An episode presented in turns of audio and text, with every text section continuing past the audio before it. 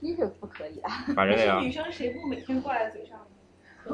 有有有有有，所你以就可以他吗？以这个把为那借 口，个我觉得在嘴上说要减肥都已经是瘦成 Stalin 之类的了。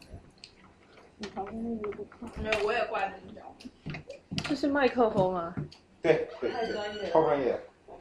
专门为沙龙准备而的，当我他这样发照片，我觉得更多这些就是好跟女要把话在一起。但我觉得效果真是好，我我回去还把我的那一期下下来就给我爸妈妈听，然后他们就觉得你那个确实很好，你那个效果很好。是是因为 我就没有动，就坐在那个麦克对对风对对旁边对在对对对对对讲，所以效果巨好。是这样的。然后他们就说：“哎呀，就就没想到，没想到是这样。激动坏了。女儿也女儿挺有出息的，”他们也觉得三观碎掉了，然后觉得 三观有碎的很迹象。 三个，这点很激动。你都怎么黑人的？我还是听啊，没有谈。那我那一期的确很脑残，很幼稚。没有没有没有，挺好的，赶紧准备酒文化。哎呀，我酒窝好难准备好搭。酒文化，就是就是产酒家世家，没有啊，没产有酒世啊。家。我看那个动漫的那那一期不是有个上部吗？那他有没有打算做哦下一期？不知道啊，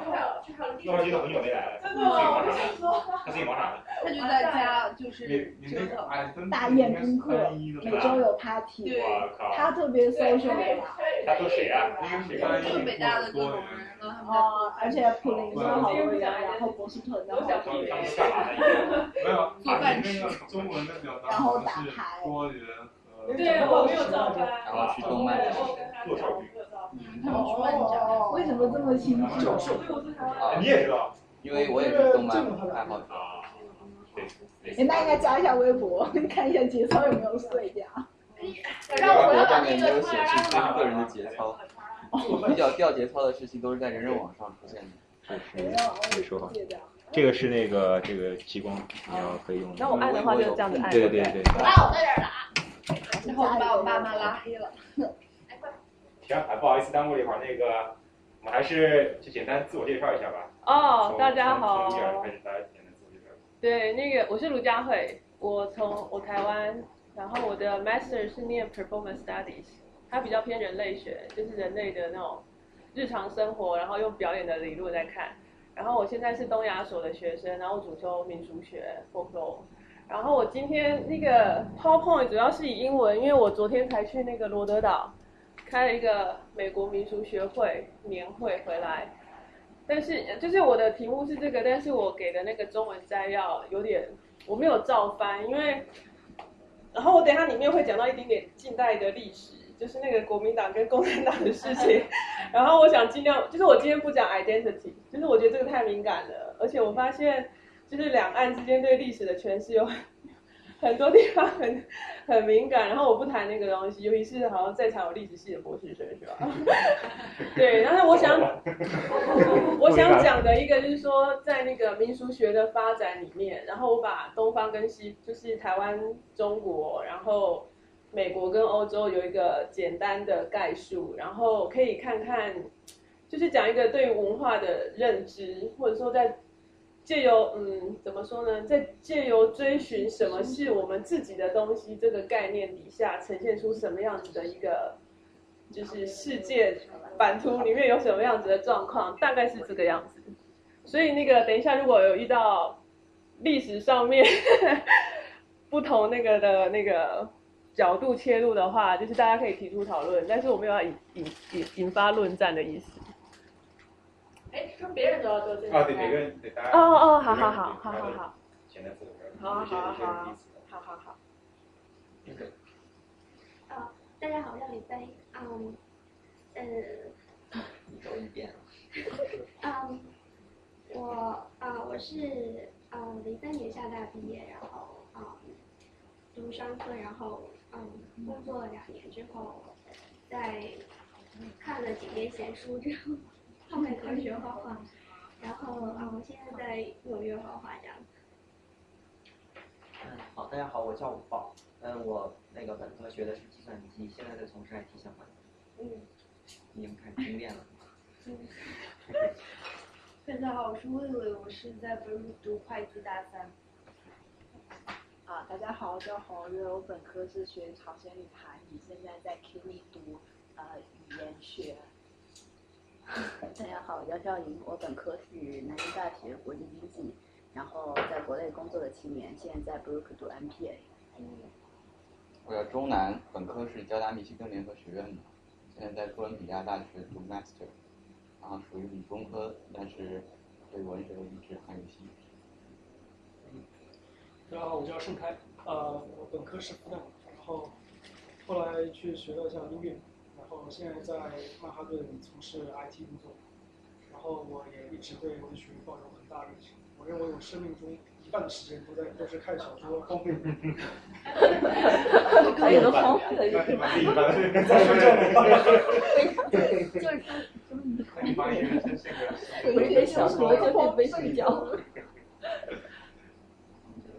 那我个对主任说，啊，大家好，我叫比心。呃，我以前学心理学学习，然后现在在新的进别宫做那个脑科学的研究。我我今天第一次来，然后我是男生，然后本科是在国内学的金融，然后现在会计刚毕业，master，然后就想来看一下。欢迎欢迎。然后，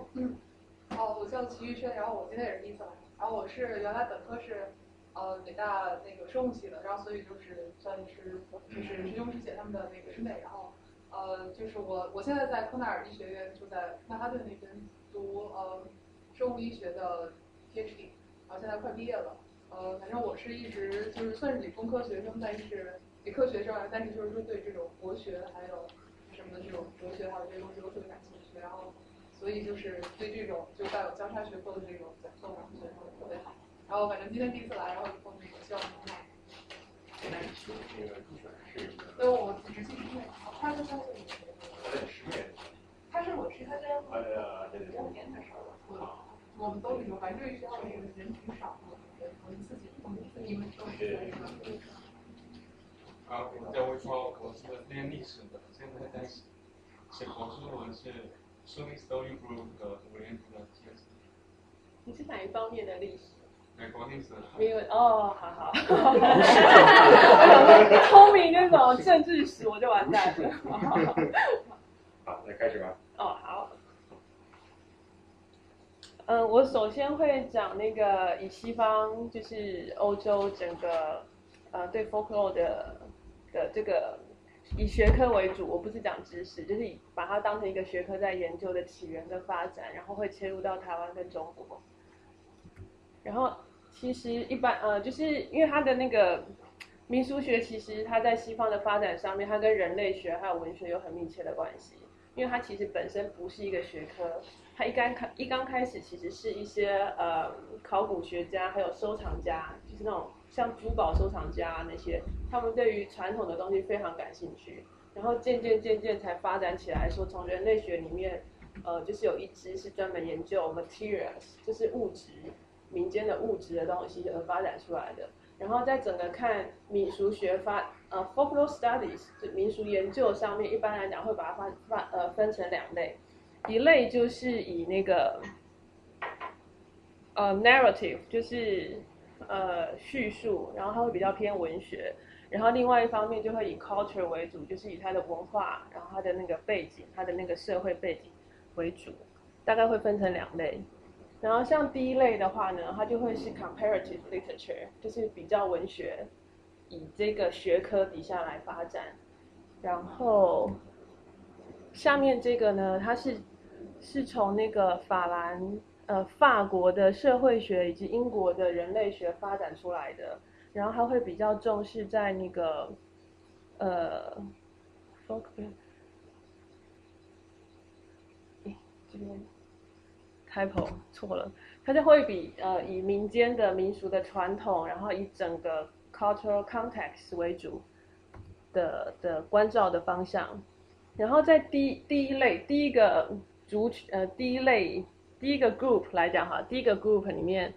他们通常会重视在去诠释那个 material，就是那个物质本身是什么样子的东西，然后他们会重视在例如说像。我以 tale 为主，以民间故事来讲的话，他们会重视它的内容是什么，可是下面这个族群呢，他们就会重视说，哎，这个物质它在整个文化、整个社会他是不现在是？在在在讲话，哦，开始了，听见没有？应该可以听见，应该有声音。那边有人是不是？啊 Hello。哦。Broadcast share yes。哦，没有图像，不好意思，现在应该有了吧？现在应该有了啊。所以现在这个 video video，那这个讲座通过 video 可以传到台湾去了。可以啊没关系，没关系，这样然后嗯，在第一个第一个以呃文化研究为主的这个呃这个群体里面，他们会，诶，这是我刚刚那一页吗？他们会重视在故事的类型，然后他们会去重视说这个故事是从哪里来的，它们的源头是什么，然后他们的那个有没有独立的，怎么说呃，某个特定的地方起源，因为我们会发现很多的民间故事，他们的类型都差不多。然后甚至在西方有那个 Thompson，它有一个故事类型，就像一个大字典一样这么厚。然后通常在研究民间呃故事的时候，他们会去看那个那个 motif 是什么，例如说黑天鹅与白天鹅好了，我们通常都会黑天鹅就是坏的，就是坏人，可能就是坏人的那个变形，然后白天鹅就是好人的变形。然后其实像这样子的故事类型，在很多很多的民族、很多很多的人群里面都有发生。它可能是别种动物，或者是像白雪公主跟，就是它会用颜色或者是一些很类型化的东西去，就是在民间的各式各样的呃 material 上面发生。然后所以在研究民间故事还有文学的这一类，他们会去这样子去看它的 motif 是什么，然后甚至就是。我们有上过上学期上那个贝纳莫斯的课，我们就要把一本大字典放在旁边，然后你只要看到任何民间故事，你就要开始想呵黑色，然后就要赶快去找说它的 type 是什么这样子。就是我个人觉得还蛮蛮怪的，但是在研究这一派，他们是这样子在看，然后他们想要知道全世界的民间故事或是民间的文学，他们的他们把它类型化，大概主要是这个样子。那现在这一派它还是很有市场吗？还是有人在研究这样，就以这样子的方法在研究。就是现在当然变得更多元了，因为学科都是跨来跨去，但是这一派还是在的，因为现在一本大字典就是变成经典那。我觉得它这样不是很教条吗？然后可是中国也有哎、中国那个谁丁乃通，他也编了一本中国故事的 index，真的得这么厚。然后他把中国所，等一下讲到中国的时候应该会提到，他就是中国的故事的民间故事，他也想要把它类型化。就这一派他们的研究方法是一开始的时候是这样子的在研究。然后人类学的这一派，他们就会去比较在在乎，就还是一样，就是会去看这个文化这这一个族群他们的文化关系是什么，为什么是什么样子的文化环境，什么样子的文化思想会导致这样子的故事的发生，就是两两派是不同的切入角度，但是关注的东西都是一样的。哎，那你你你你这个民间文学，它就是你大概包括哪一些范围？比如说那些作家自己，就是那些就比较老的一些民间通过民间口授口头传说的故事，嗯，形成民间文学。呃，其实，呃，我等一下会讲到，其实一开始是那个格林兄弟，他们是去做口，他们是着着重在 oral records，他们是去做口语的口述嗯的采访，对对对，他们不是文本。那《不是聊斋文志异》不是更早吗？《聊斋志异》不也是是就是清朝早期比利时出来的？中国有另外的发展状况，中国的民俗学变成一个学科，是一九一八文化呃五四运动的时候开始，所以他们会有一派是以人类学这边来看的话，他们就是口述，他们下乡去采集那个就是民间小老百姓的，就是还流传在民间小老百姓的民间故事或者是一些呃 materials。可是有另外一派文学的那一派就觉得，我们只要在楚辞，然后那个的时候，早就已经有民间的东西，所以这是两派两种不同的观念在看民俗学。一个是 material 本身，你可以追溯到多久；另外一个是它成为一个学科在研究的时候，它是从哪里开始。然后就是一个是往回，一个是往前这样子。我有个问题，是那个在美国的那个民俗文学，它是从什么时候开始的？然后那个，啊，主要是问这个，因为我看到好像是以前有一个叫人类学家，或者叫埃德蒙·摩尔根写的那个《古代社会》，我不知道他是写的是二十世纪初的还是叫十九世纪，嗯记不清楚。嗯，我是比较好奇一下，美国的它的发展是跟欧洲的，或者说跟中国的不同的地方是在哪里？美国吗？你指美国吗？美国把它引进是一九四五零年代的时候，然后是西方英国学者的学生，然后他们把它带进来的。引进是指引进什么？就是说民俗研究方法。民嗯，他是那一些英国人类学家的学生，所以他们回到美国之后，开始以这样子 focus 在那个民俗学的东西开始发展起来。所以美在美国本身的发展也会有两派，一派就是走文学，一派就是走人类学。所以在一九哎一九几年的时候，美国民俗学会成立，一开始是人类学的训练来当那个 chair，就是学会的主席。然后好像当了两届吧，就被那个文学院出身的另外一个教授给干掉，然后他来当主席，然后他就推广，他就用文学的方法在开民俗学，所以美国自己本身也是分成两派，然后在很激烈的竞争中，然所后以美国这边的民俗学是单独的一个学科，更不是直接放在人类学下面的。没有，它有一个 folklore department，啊，因为中国好像是放在民俗学下面。没有中国有民呃俗学系只有中啊国人类学。会放在民俗学下，韩民俗学放在人类学下面，因为在韩国民俗学都是单立的一个系，就是在韩国也是吗？对单立的民俗学会单立出来，跟人类学跟文学都是独立的。哦，真的。北大的民间文学是放在中文系上面。可是北师大有民俗学系啊，我们没有一个民俗学系，而且北大也没有人类学系，所以就是说，本来有人类学系。北大有人类学系吗？有啊，有人类学我都有朋友，人类学系的朋友嘛，他们是在跟社会学系结合在一块，他们叫是社会人类学系。啊，现在还有吗？或者他们现在有啊，像那个王敏敏，还有那个叫新来的一个叫一个女的，叫姓王的，我暂时记不清她名字。她是她就是做那种宗教仪式和那种民俗民俗的那种人类人类学研究。然后北在北大中它的宗教系是和哲学系在一块儿。对啊，宗教学技系。术可是可是中是在国，中中文系下面。可是，在那个五四运动之后开始重视民俗这一块，是有民俗学系的哎，呃，厦门大学哎，厦门厦门大中山大学哎，有中山大学吗？中山大学有民俗学系，而且非常大，然后是从北京下去的。但是它现在调整其实是一九五二年以后整个学对科调对对整对的对啊对对对对对，现代我大概只讲到一九四五年 吧，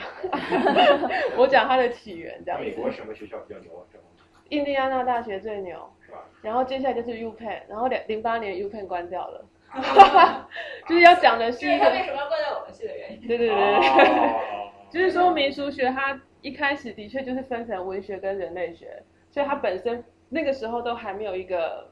学科的概念出现，学我科在性北的大话。上的民俗学导论是中文系的对中文系对老师对讲，的。其实中台湾完全没有民俗学系，但是我们有台湾研究，有民间文究研呃民间文学研究，就是有很多这样子的东西，它分别挂在历史系、跟人类学系还有中文系，就看你的走向是文学为主的 discipline 为主，还是人类学为主。对，是可能可以搞，我觉得。对，啊我等一下会有他的照片。 对，然后呃，一开始就是因为那个格林兄弟他们去采集民间的故事，一开始的，然后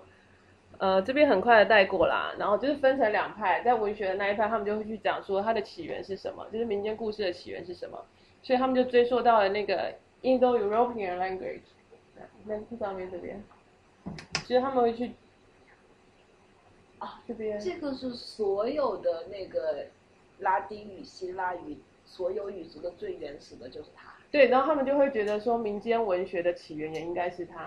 然后他们就就是反正所以就会开始有那个什么 Sanskrit，就是那个 梵语啊，然后印度印印欧语系啊，然后整个用语言语言学的方式在研究，就是文学的那一派。然后这边我举了几个例子，他们会去重视一个 word，就是那个字跟字的关系，然后就非常的语语文语言学，嗯。然后这边是几个这一派里面比较重要的学者，然后这就是欧欧洲欧洲那边。然后这个人他反对，他反对这样子的那个这样子的看法，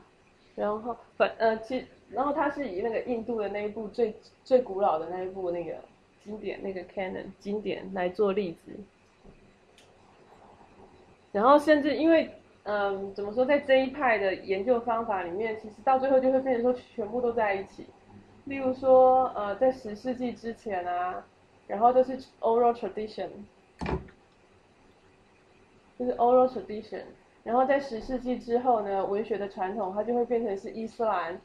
伊斯兰的影响等等。然后到最后就会那个，连佛教的 material 都来了，然后出就是透过中国跟西藏还有蒙古，然后就是从那边，然后带到全西，带带到西欧这样子，然后这边也是，就是那个故事啊，他们从故事的流流 trans transformation 嘛，就是那个，然后到最后就是那个犹太的 writing，嗯，我这就是有些可能太理论了，我就赶快跳过。然后其实，在那个弗洛伊德，他有研究那个，他也有研究故事嘛，他也就是民间俗文学研究，呃，folklore 研究里面也把弗洛伊德也说，哎，他也是跟我们有关系这样子。哦，这里我想提一个问题啊，是就就因为很多人会去在文学研究的时候、文学批评的时候引用弗洛伊德的理论，嗯但是我最近来跟他们学心理学的交流，就觉得弗洛伊德的很多理论在心理学虽然在他当时有创新的意义，但这个理论现在已经觉得是错的，或者是很不对的，嗯，为什么在做文学研究、文学评论的时候，还要去拿这个他们心理学已经认为是错的一个理论来做嗯文学批判或者文学批评的一个理论？为什么？我哦们先讲 讲弗洛伊德他在这个民俗学是什么意思。对他呢，就是在一六一八六九年的时候，他在那个维也纳有一个精神精神学精神学科的会议，然后有一些年轻的学者，他就提出了那个 trace 早期的那个 sexual trauma，对他其实他这个讲的是还是精神心理方面的问题，可是有一个人就提出了。提出了一些，因为是年轻的学者嘛，他就提出一些概念，然后那个老一辈的 the chair of the meeting 就是应该就那种资深的大大教授，就说 like a scientific ver- fairy tale，他就讲了这样一句话，然后这句话就引发了弗洛伊德就开始去思考说，哎，对啊，那个 fairy tale 就是 fairy tale 怎么办？童话、仙女故事，仙仙女故事、童话，童话传说，童话、童话、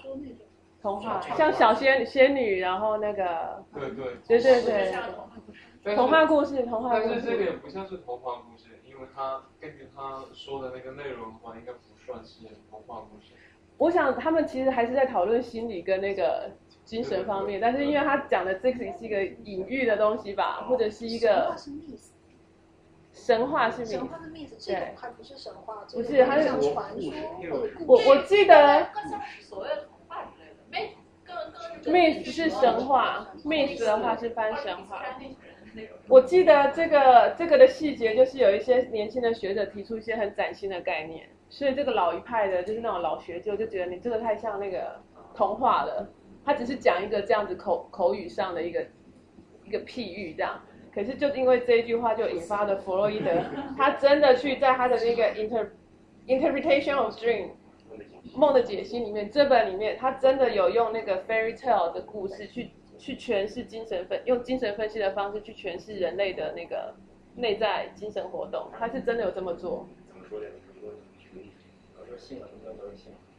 对对对，类似呃那个细节我因为我没有做精神分析，所以我它的哎怎么分析哎什？么俄狄浦斯情情节什么？对伊利，对对对伊利 p 斯那些，还有那什么艾瑞卡，就是说类似情节。对他们好像还有用那个莎士比亚的剧本嘛，马克白还什么的，然后去诠释说人的精神分析，就是用精神分析诠释人的内在的那个。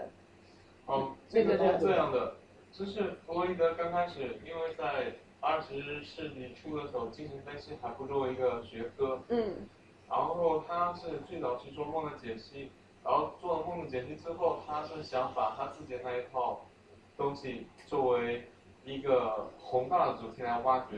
所以他就把那些故事，包括那种那种临床的故事，然后衍生开了，然后他就是从那种神话里面去找，嗯，找材料，找包括你像刚才说的什么莎士比亚的剧本，对对然后还有其他神话故事等等，然后他后来是在那个《图腾与禁忌》这本书里面引入了很多很多的那种神话故事，然后就对他的理论就是性驱力，然后那个对 ego 什么利弊多什么什么那一些，对对对然后主对要是论述他那个东西，然后他就把取材的范围不只是局限在他的临床的精神分析的啊那些病人上面，对，然后就走向文学了、宗教的等等等，就是试图去建立一个完整的精神分析的学科，嗯，就是这个样子。对，然后因为应该就在他这个过程当中，因为引用的那个 folk tale 就是 fairy tale 就是这一这一这一派的这一类的文学作品，所以呢，民俗学的发展也把它视为，你看它也有用，对。然后荣格也是，那那那个刚才黄人有问题，哎，什么？对，我刚刚的问题就是说，现在好多心理学家就觉得弗洛伊德那一那一派就是不是很确信，或者已经证明不太对的东西，为什么嗯到、到现今还有人去引用他的理论来去分析文学作品？因为我不分析文学作品哎、所以因为我走比较人类学，就是真的去。可是我也有你，我觉得你这个问题可以推演到为什么现在很多的文学批评，他们都是用理论，某个理论，例如说可能福克福寇，然后可能德西达某个理某个理论的片段，然后去诠释文学作品或者是一些文化现象。那这个东西是我个人是不太不太赞成，也不太喜欢，因为福寇他的那个 discipline 那一本，那个呃也我觉得也有点偏，因为其实他是一个历史学家，然后他的那本书整个讲的是十五、十六世纪的法国的历史的民间状态，所以他有他的那个脉络底下，他他有这样子的理论结构产生。可是其实，其实我有看过一些呃台湾的学者，他可能讲某一个电影电影作品，那他就会说，其实我们可以引用福寇的理论来看这个作品怎么样怎么样怎么样。那我个人是不是很赞成，因为那个跟福寇的那个 context 差太多。可是的确在文化批评里面，他们很喜欢用理论，一个理论，然后去看一个文学作品，是可以去加深对这个文学作品的认知。所以对不对，其实不重，好像不是他们的重点，而是说把这个作品可以放在一个理论的架构底下去看。那我个人就是因为是比较民俗还有人类学的训练，就不这么做。可是我知道有一些学者是喜欢这么做的。我最近很 confusing 这一点，就是说这个理论已经被他们的专业人士证明是错的，为什么文学批评家还要引用这么一个错误的理论去诠释这种东西，就觉得自己很高大上？因为对他 们来说，错或没有错或对，就是它是一个全，因为文学作品它没有，这是我的解释啦，我不知道你不开始学文学，你觉得怎么样？我觉得更有的这个是这个这个观点现在还流不流行，是不是很很很时髦？你你你有没有有没有有一个过时的理过时的理论？我觉得他们 concern 更多是这种。我呃，我想补充一下，就是说，弗洛伊德的那种精神分析理论，可能在心理学上面，或者说在你说的他们那些心理学家他们看来，他们觉得是错误的，有好多人不用它。但是就我自己所知道，现在的法国的啊，法国的一些社会理论家，包括像呃雅各拉康已经去世了，然后把他的精神分析发挥到了极致，然后还有像那个 Julia k r i s t o v a 把他的那种精神分析理论引入到了女权主义里面去了，所以他们是把它给发扬光大了。你要看这些人从他那里吸收了什么灵感，你不能直接看出这个是对的或者说是错的。它的出现是有它的价值，有的人是会喜欢它，有的人可能就不喜欢它。它在不同的学科应该会说有不同的影响，然后会有不同的吸收者。但是我也不知道这个能不能回答你的问题，因为有好多你说以前的那个理论今天是错的，但是可能过段时间这个论点又会被推翻。嗯，因为像荣格，荣格其实是弗洛伊德的学生对，然后也是把他的理论，我想对我而言，弗洛伊德就是一个，当我们觉得这个世界就是这个样子的时候，他告诉我们说，哎，我们可以这样去思考，那这个思考方法可能后来在实证上面是是错的，但是那一个新的点的发生，可能就足以影响后面很多很多人去做更更更深入，或是更其他其他面向的发展。那我觉就得跟。就跟达尔文的进化论其实，达尔进化论其实后来不都提出不是进化，中所谓中性进化，但是就是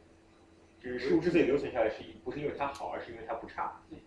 适合吗？对对适合对不一定是，好就是因为它没有致命的缺啊点，而不是因为它有多好的跟其他相比的优点。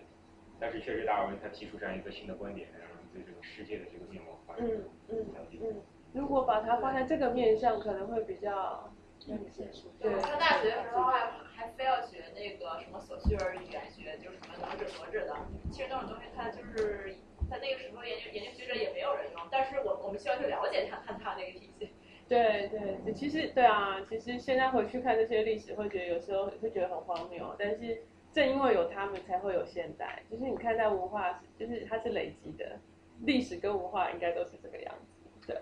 然后是我试图去理解你们所说的，就是用一个理论去分析一个文学作品这个事情。我我感觉是不是，如果我打一个比喻啊，看是对不对？是不是就是像如果用理科来说的话，就是给你描述一个事现现象、日常现象，然后你用一个物理规律去给你阐释这个日常现象你为什说么会这神样态伽利略吗？ 是对不是不起是在，是一个用日文剧。 是不是跟你们刚刚说的用某种理论，比如说精神分析法，去分析一个文学作品里面的人为什么会这么做，是同同样的那种背景？我觉得可以这么说，因为就像呃弗洛伊德他拿那个莎士比亚的《马克白》，那其实马克白他的故事就是一个王子，然后要杀了自己，哎，他的故事是什么？啊麦麦克白是篡权的那个。对然后说的那个是那个那个叫什么？哈姆雷特哦，哈姆雷特，哈姆雷特，对对对。然后其实故事就是那样子发，哎，故事是什么？有谁知道啊？是夜夜我觉得，我觉得， 我觉得很复杂，就是杀来杀去，然后想杀又不敢杀，然后在那边很心里什纠么 to be or not to be 什么对对对，然后就是很纠结，然后其实就是其实说白了，可能就是一个篡权的故事，或者是一个好像是他是王子嘛，哈姆雷特是王子，然那后个他的叔父把他那个把他爸爸杀了，篡权，然后娶了他的母亲。嗯，然后他想要他回来想要报仇，然后他他非常纠结。对，就是这样。它其实故事就是这样，有可能我们日常生活我们看到就是这样，我们都很习以为常。可是当一个精神分析，还有一个精神分析的理论去看它的时候，他就可以去看说，哎，哈萨哈姆哈姆雷特他的那个内心的纠结其实是兴趣力 在之类的，就是他可以有不同的诠释角度去诠释那些东西。他好像说是哈姆雷特是他有恋母情节。对对对，结 果是对，我对这一块很不熟。对我有看过，但是没有研究它。所以说这么一分析下来，就能够通过文学正品来确认，就是弗洛伊德这么引用是为了用文学品来说服，比如说类似增加事实论据一下，说明自己的这个分析方法是对的。然后反过来，文学作品有理论，又引用他们就是那个他的精神分析法来去更深入的，就是已经承认他这个真精神分析法确实是比较偏向于真实的人性的，然后通过它来去分析一下以后的文学作品。让我们加深对以后的这个理解。我觉得对弗洛伊德而言，他的确是用这些故事来加深他自己的理论的可信度，因为他毕竟是一个精神分析科学家。嗯可是我觉得，如果是对文学、呃文学理论、文学批评为主的话，我觉得他是想要增加文本的丰富性，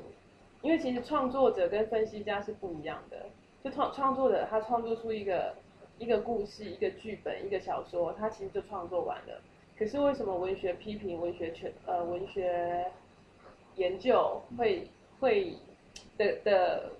的任务，就是去去探讨他这个故事赋予它诠释，我可不可以这么说？就是给它更不同的诠释，然后各个角度的诠释。所以为什么莎士比亚的那个作品可以有很，就是流传那么久，还是有，就像《红楼梦》好了，《红楼梦》从清朝到现在已经这么久，但是它的研究仍然不断，因为可以有不同的角度去看它。然后，但是他跟那个曹雪芹就，就是文化批评、文学批评家跟作者是两块不同的东西，所以对于文学这一块，我觉得可能不是对或错的问题，而是去加深说，哎，可以有这么多角度去看待一个东西。其实这跟跟民俗学也一样，我们可能看一些民俗的仪式或是日常生活中的很多东西，我们都觉得很习以为常，可是当你去追溯它的一些。例如说它背后的象征意义，然后去追溯它的历史的时候，你会发现很多东西原来不是我们想象那样子的，它是有它的故事在的，它是有不同角度去看它的。对我而言，文化跟文学这一块是这样子，它比较没有对或错的，或去证实什么的的这样子的概念存在，这是我自己的看法。呃，荣格他他是那个弗洛伊德的学生，然后他也是把弗洛的伊弗洛伊德的理论导向另外一个另外一个呃方向，然后更看一下啊、哦，他这边他说荣格他把故事民间故事 tell 把故事视为是一个个人的创作，然后他。based on collective experience，就是集体、集体，他怎么翻？集体经验。荣格有一，荣格的有一有一支理论系统，就是讲那个集体无意识嘛，或是集体意识。对，所以，呃，我这边是一些他的研究内容。总嗯，总而言之，就是他把他，呃，在弗洛伊德的理论基础上面，然后去做更，去 explore 那个。基础，然后我看一下这边，在社会跟文化的那个呃社会生活，还有 interaction between teller and listener，呃说话的人跟听者，还有那个 telltelling 说故事的故说故事，然后他把它放在社会及那个文化的那个那个 context 里面去讲。那个是文学的那一派，然后这边是人类学的那一派。那其实就是白话来讲的话，就是他们会重视那个那个文化跟那个那个那个群体的文化脉络，还有那个它的社会结构来看。看哦，什么叫文化脉络？例如说，你要研究。你要研究台湾台南的一个民间仪式，你说是赛德克巴伦好，那他那个故事是不是发在雾社事，就是雾社事件？嗯、那你就不能只看雾社事件本身，以文化脉络这个观点来讲，你要去看它是跟日据时代有关，日本占据台湾有关。然后为什么日本占据台湾？然后你就是一直在往外推，就是追根溯源嘛。嗯，他把它放在整个历史情境里面去讨论这个事件，而不讨论事件本身。嗯。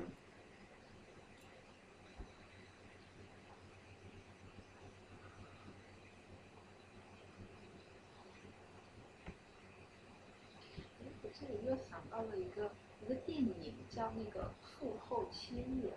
就是嗯对是一个台湾电影，对对对我觉得那里面就讲了好多台湾的那个就是风俗的那种东西，是台湾现在还会这个样子。有啊有啊有啊，好神奇啊！父后千日，它是丧葬文化。 他的那个衣服呀，带的那个装饰品啊，可以看一看。父后期我觉得拍的还蛮温馨的。对对对。他讲的就是台湾本省人的就是台湾的丧葬文化，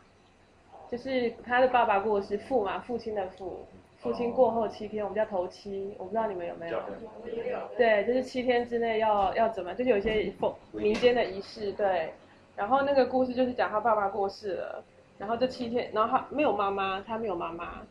所以一切的一切的后后事都是他们小孩子办理。然后就会很，也是像一个喜剧一样的。他用很诙谐的手法去看待亲人他的爸爸死亡这件事，然后就很忙，因为那个仪式实在太多嗯了，然后他就他一边要处理一些那种很很很琐碎的事情，然后一边就，例如说那个会有一个主持的人，仪式主持人就叫他出去 哭，因为几点时辰到了，他得出去哭，然后他就在那边忙忙着后面的什么事情，然后他就说。那个谁谁谁出来要哭哦，他就赶快冲出去，就说啊爸，哦然后棺材放在那里，然后哭完之后就可能要哭个几分钟这样，因为他是仪式，他是那个习俗，然后弄完之后他就马上收起来，然后去后面，然后又去处理那钱啊事情啊，然后那个什么什么，就是他是这样去讲，对，所以他就不会只讲仪式本身，他会去讲整个脉络，然后整个家庭，然后甚至整个南台湾的丧葬文化是什么样子。然后他还有讲到那个道士嘛，就是做法的那个道士。所以你看，他一个仪式本身就是那个叫呃，我们台湾叫出刷，就是冰恋吗？就是出殡吗出殡，然后还有一些恋恋这个字，入殓的嗯殓入殓的殓，对对对。对，这整个一系列，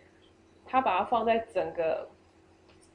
所谓的文化 context 里面来看，然后就会还蛮有趣的。我这个地方没有太理解，因为人类学的研究对象，呃，有一个比较重要的是仪式这个部分。然后，如果民俗学就是，呃，你刚刚说你可能是更偏重于人类学这个角度去研究，那么对于民俗学来说，在研究仪式的时候，呃，就是对你来说，人类学只是一个方法，还是你放在整个人类学这个大框架下，把人文民俗学看作人类学的一个，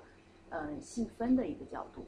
就是因为方法上没有差异，方法我们也是要下乡，然后去做田野调查，完全没差异。然后对我也没有差别啊，差别只在于民人类学可能会去，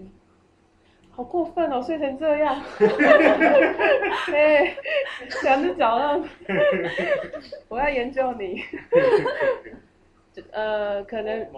以台湾的人类学家而言，他们可能会去原住民的部落，或者是很具体的一个部落。嗯，可是民俗学家他可能就是在日常生活，就是谁都可以研究，然后可能会以一个仪式为主，或者是一个就是日常生活。民俗学有一块很重要，就是 everyday life、folk life，就是民间生活。可是也有些人类学家是做这个、啊，所以其实没有办法很清楚的划分。对，因为人类学好像有分支，比如文化人类学这个，我觉得就跟民俗学好像非常像是。是是，的确是。不过文化人类学是后面才分出来，很后面分出来。一开始的人类学其实就是很殖民主义的东西嘛，他们殖民了一块地方，然后就像日本占据台湾的时候，他们就想要知道，因为日本的兵，日本兵来到台湾就一直染上疟疾，然后一直生病，然后他们就会觉得怎么一回事，然后就觉得为什么原住民住在深山那么潮湿、那么热的地方都没事，所以那个谁伊藤家伊藤伊能家具，他就踏查了整个台湾，然后把原住民分类。所以第一个去做台湾原住民，你要说他是人类学家嘛，很难说，但是他是啊，他做的是人类学的工作，然后他就是把台湾整个原住民做了一遍 research。对，所谓就是西方的汉学呀，研究东亚什么学这种，它其实一开始都是那群外交家呀，那对群对或者那传教士殖民什么的征服者他们其实那一开些始他们的目的就是想了解这个地方，其实是为是为他们殖民的服务的。对，一开始的时候是是有那个上下，对啊，可是后来的发展就不会是这样，那现在的民俗学主要是为了什么呢？主要是为了什么？就像你刚刚说的，那种伊藤家具，它它是为了让那个来的日本人不再染上疟疾，嗯所以去研究他们的民族。嗯嗯那现在呢？现在啊，你是指现在的人类学吗？对啊，现在只是为了了解而了解。为了了解而了解。我我可以给你补充一下，我可以给你补充一下，就是说，他们意思就是说，人类学在人类学家在做异域文化的调田野调查的时候，好多时候他们那种研究是跟官方的那种殖民主义话语相结合在一块的，所以他们身上可能不会有那么很恰当的那种中立性，因为他们是为帝国中央政府服务的，应该说这样。一开始对，就是找现在的人类学家去做人类学了解，对啊，了解，然后借由了解别人，也可以更了解自己。我是这么看的，因为我觉我得大部分的人文和社会科学体现象。嗯那你说我到觉得也们是因该为怎么我开始了解整个欧洲西，就是欧洲跟美国的民俗学还有人类学发展，然后我回去看台湾自己的民俗学，然后就会发现我我势必得了解中国的民俗学发展，然后了解中国民俗学势必得了解近代的历史发展，因为那个跟国共战争，然后国民党到台湾有很大的关系，然后又跟呃意识形态有关系。就是你会借由一个小点，我想要了解，我想要了解你，然后你就会去，我得去了解你的生活环境，然后你曾经走过的路，你念过的学校，你在就是会变成越来越大，越来越大。那我可不可以理解为，比如像人类学、社会学这些，它是一个更加系统的一个学科，嗯它提供了一个从方法论和整个的一套这种思想体系，嗯而我看你刚才讲民俗学用 folklore study 用 study 这个词，可能就跟东亚研究这样一样，它是研究，它更趋向于去定义它研究的一个范围、研究的一个对象，是而可以用不同的方法，嗯是是是可以这么说，因为它其实就是非常 interdiscipline 的东西。它的方法你可以用文学的方法，你也可以用人类学的方法。对，它比较偏向在定义所何谓民俗学的时候，引发了很就是光是定义何谓民俗学就引发了大概十年的论战，就为了要定义何谓民俗学。 所以它方法好像就是你可以用任何方，你也可以用社会学，你也可以用什么。其实对他们对他们最主要的 concern 不是那个方法，而是你关注的是什么对象，你怎么关注它。对，我想我很快的跳到台湾跟中国的这一块，这是 Google Earth 下来的。台湾，我先简单讲一下台湾好了，因为我昨天在报告的时候讲了很多台湾的东西。 台湾有文献记载是在一六二四年以后，一六二四年之前没有文献记载，但是它有历史存在，因为有考古出来，在三千年前，呃，西元前三千年就已经有左在左台南左镇这个地方就已经有考古挖掘有人类活动的存在，这是那个现场台南，然后这是他们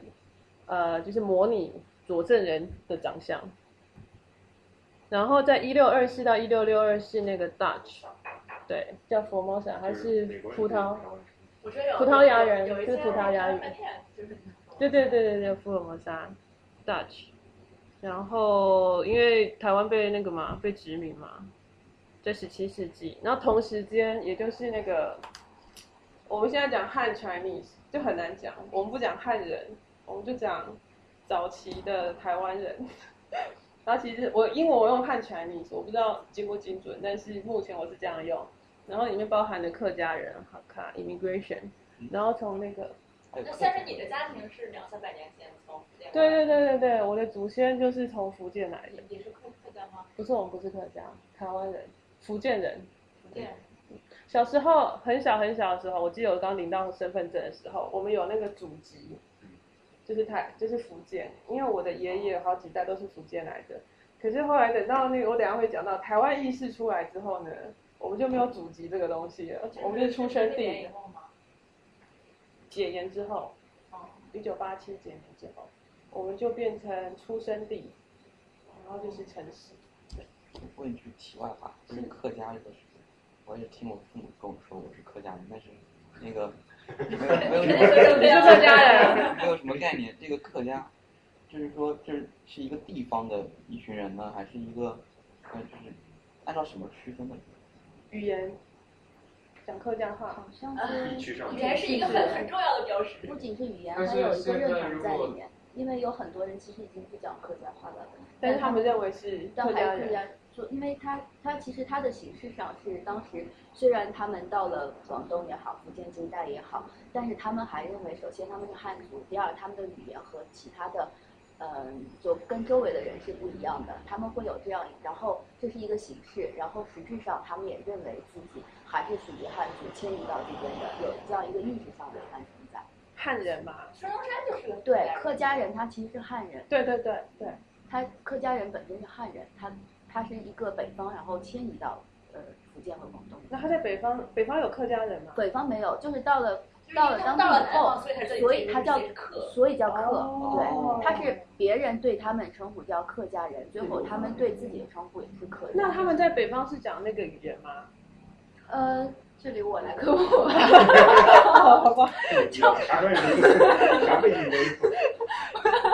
这个是因为牵扯到客家语，客家语是研究如果中文的那种历史的话，客家语是很重要的一个部分。对它应该算是就是先秦五代那个时候，呃，有一部分居住于秦岭以北的，嗯，一部分居民由于就是自然环境和历史的这种原因，它向南迁徙。但是当时因为是陕西嘛，或者是秦岭那一块，就是西安或者就就现在的西安那个附近的那一圈人的话，他可能对以前是属于衣冠士族，对他们的汉族的文化就是还是就是往南迁了以后，觉得南蛮之地，他还是觉得自己很清高，要保持自己文化那种独立性，所以他们在他们就是会传承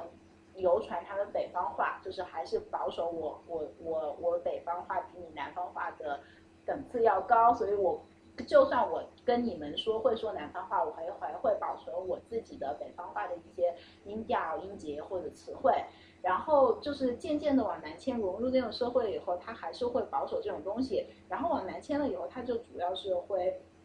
呃广州呀、厦门呀，甚至呃一点像 呃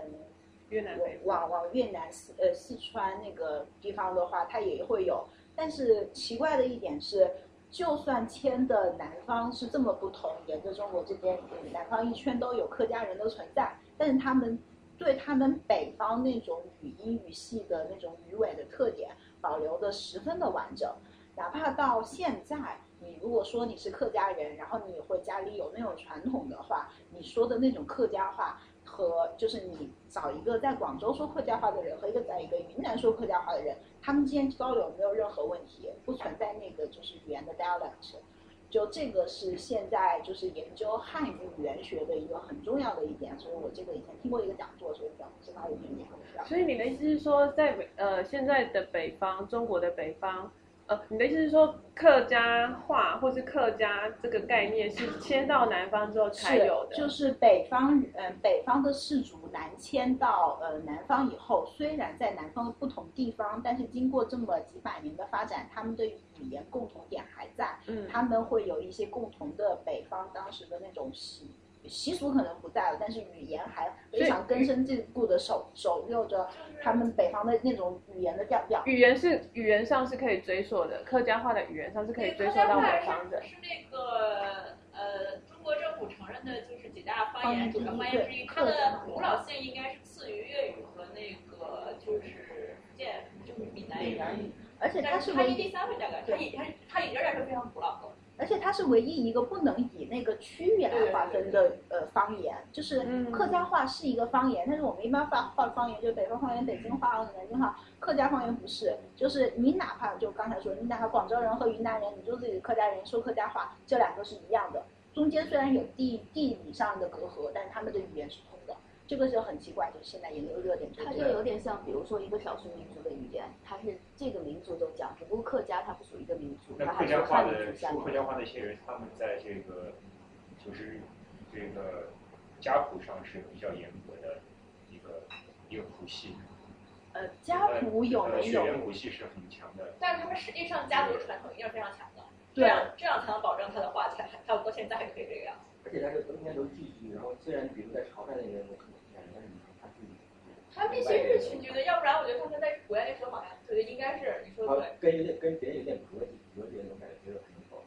对对对。所以客家话在语言上、语言学上是可以追溯到北方以及古代，但是只有在南方这一群人才叫做客家人、客啊家话。他们在北方就叫客家相反的，现在客家话更倾向于古老的北方话，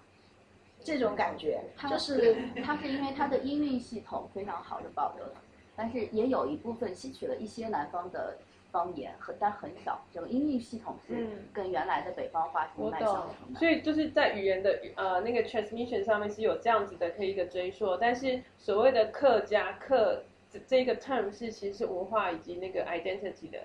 对，的就是他的产们物就是北方到南方为客嘛。嗯但是就还可以提一点，就是现在的北方话跟以前的北方话差别蛮大的。对它吸收了很多蒙古的，甚至是满清的，就是甚至有一点点那种土耳其语的一些因素在里面。对但是客家话是固守的最最传统的北方方言的那种东西。嗯嗯嗯这个我知道那。那个客家话、闽闽南话和粤语互相影响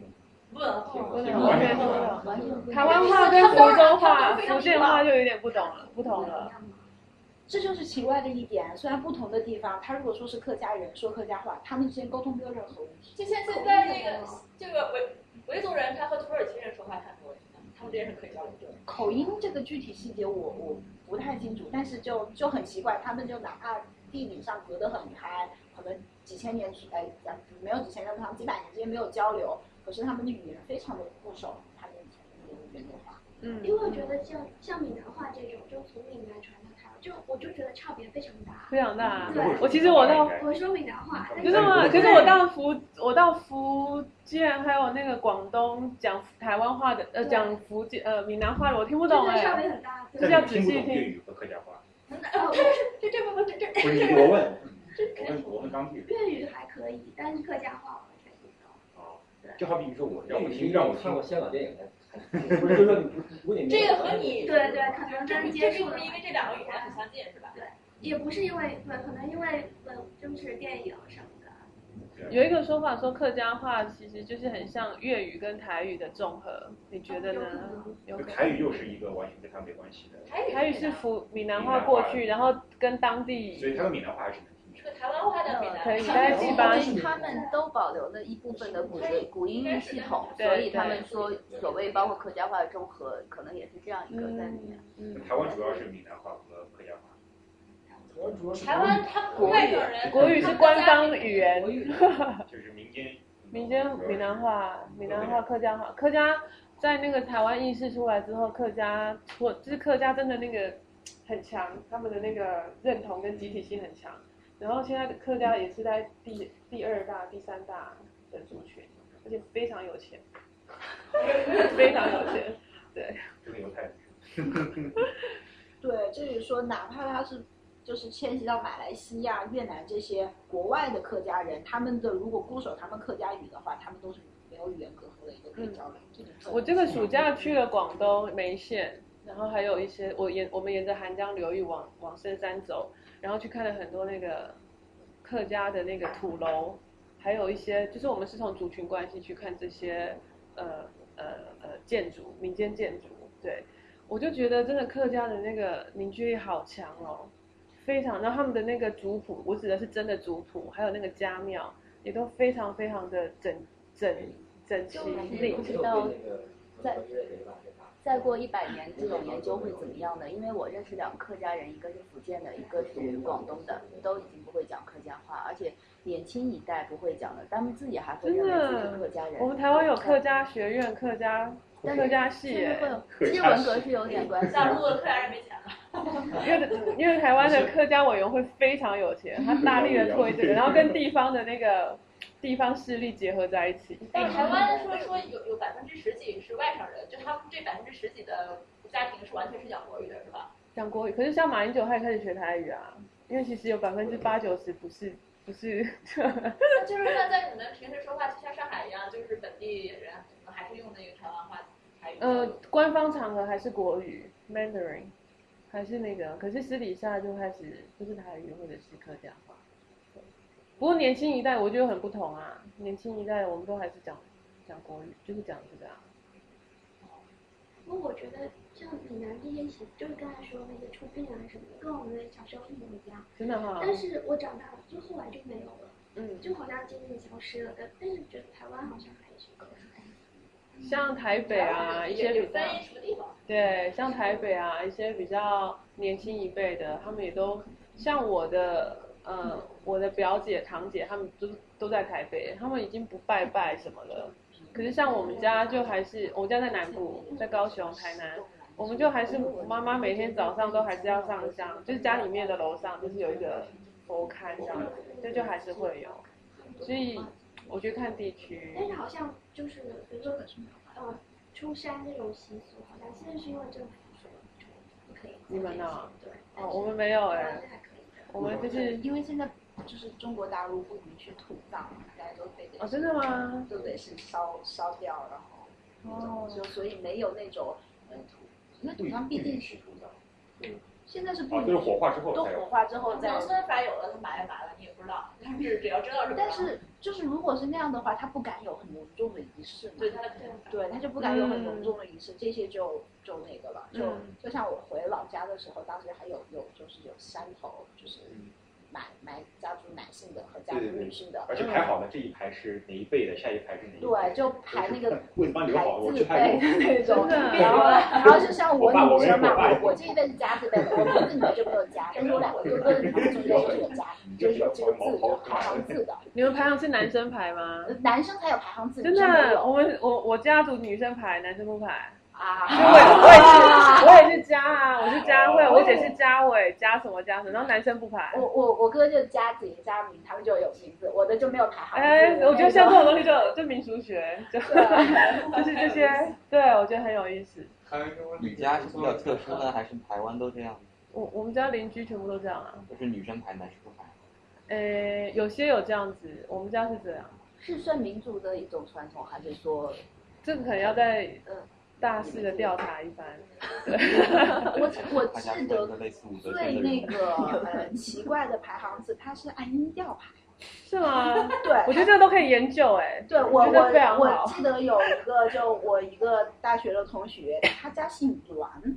一个姓氏也很奇怪，姓栾，啊就是那个栾字，然后啊下面是木的那个木的那个嗯栾。嗯然后他说他们家排排行字，虽然也是三个字，但是是中间一个字按音调来排，就是他那个字由偏旁和音调来排。哦我当时我就觉得，那你们家如果哪一辈家里文化程度不高的话，排行字都排不哎清楚那你们的取名的排好了，十几辈子帮你排好了。你们取名会去算吗？说缺什么？这个人身呃我体会我会还是我觉得会生效我觉得哦，我们也是缺水，然后就会三个水那个秒这样，然后缺给你取 金就那个金三个金，金，复兴，复兴老。对， 说 这里哎又又想到一嗯点，因为这个南方和大陆呃不，台湾和大陆还不一样。大陆里面是缺什么就添什么，像我是缺木嘛，所以那个瑞字就是那个小草，就是草字头的一个嗯那个缺草。然后听说台湾是你缺什么，呃就是你忘什么是添什么字，就是忘什么是？你就是说你命里的水很多，你就取名字就就有有三点水的字。但是在在我们家那边是你的哦缺命什么命里缺什么，你那个字就有。这个好像也不一哦样。这个我也是听一个台湾的同学跟我讲，我说诶，这个算五行八字还有不一样的那种。台湾这个你是指台湾的当地的民族，还是说整个台湾？呃，可能就是他们也是他们家他们家那一块。我想可能就是很多的地 case，方像我听到的是缺什么补什么，缺什么补什么对，所以我想可能是每个家族或是每每一套系统，每一套系统哦对对，可能还是有，还我觉得还蛮多元的，可能不仅仅只有那样。因为就排行字这个可能也跟文字有点关系，我就稍微 care 一点，我觉得这个东西好像也好复杂呀、这种东西。嗯对啊，然后还会跟阴阳五行啊，然后什么易经啊，什么什么，我都要去算。现在就主要看生肖嘛，比如说龙年生的就要要 水，现在哦，真的吗？像他们龙，因为龙是要需要有龙成于水嘛，哦所以他们龙年出生就需要有水。全是算命的说的，真的。这对个传统嘛长得算命什么人都问的吗？也算一对个什传么统人说啥？对，我觉得这姓名学也是 folklore 的一个一种研究，我觉得很有趣。四柱八字嘛，对四柱就是年月日时八个字，然后再去算，对，然后算什么脊梁，你的命里面就是那种就十八行字到相底是关什。么意思？哪八字？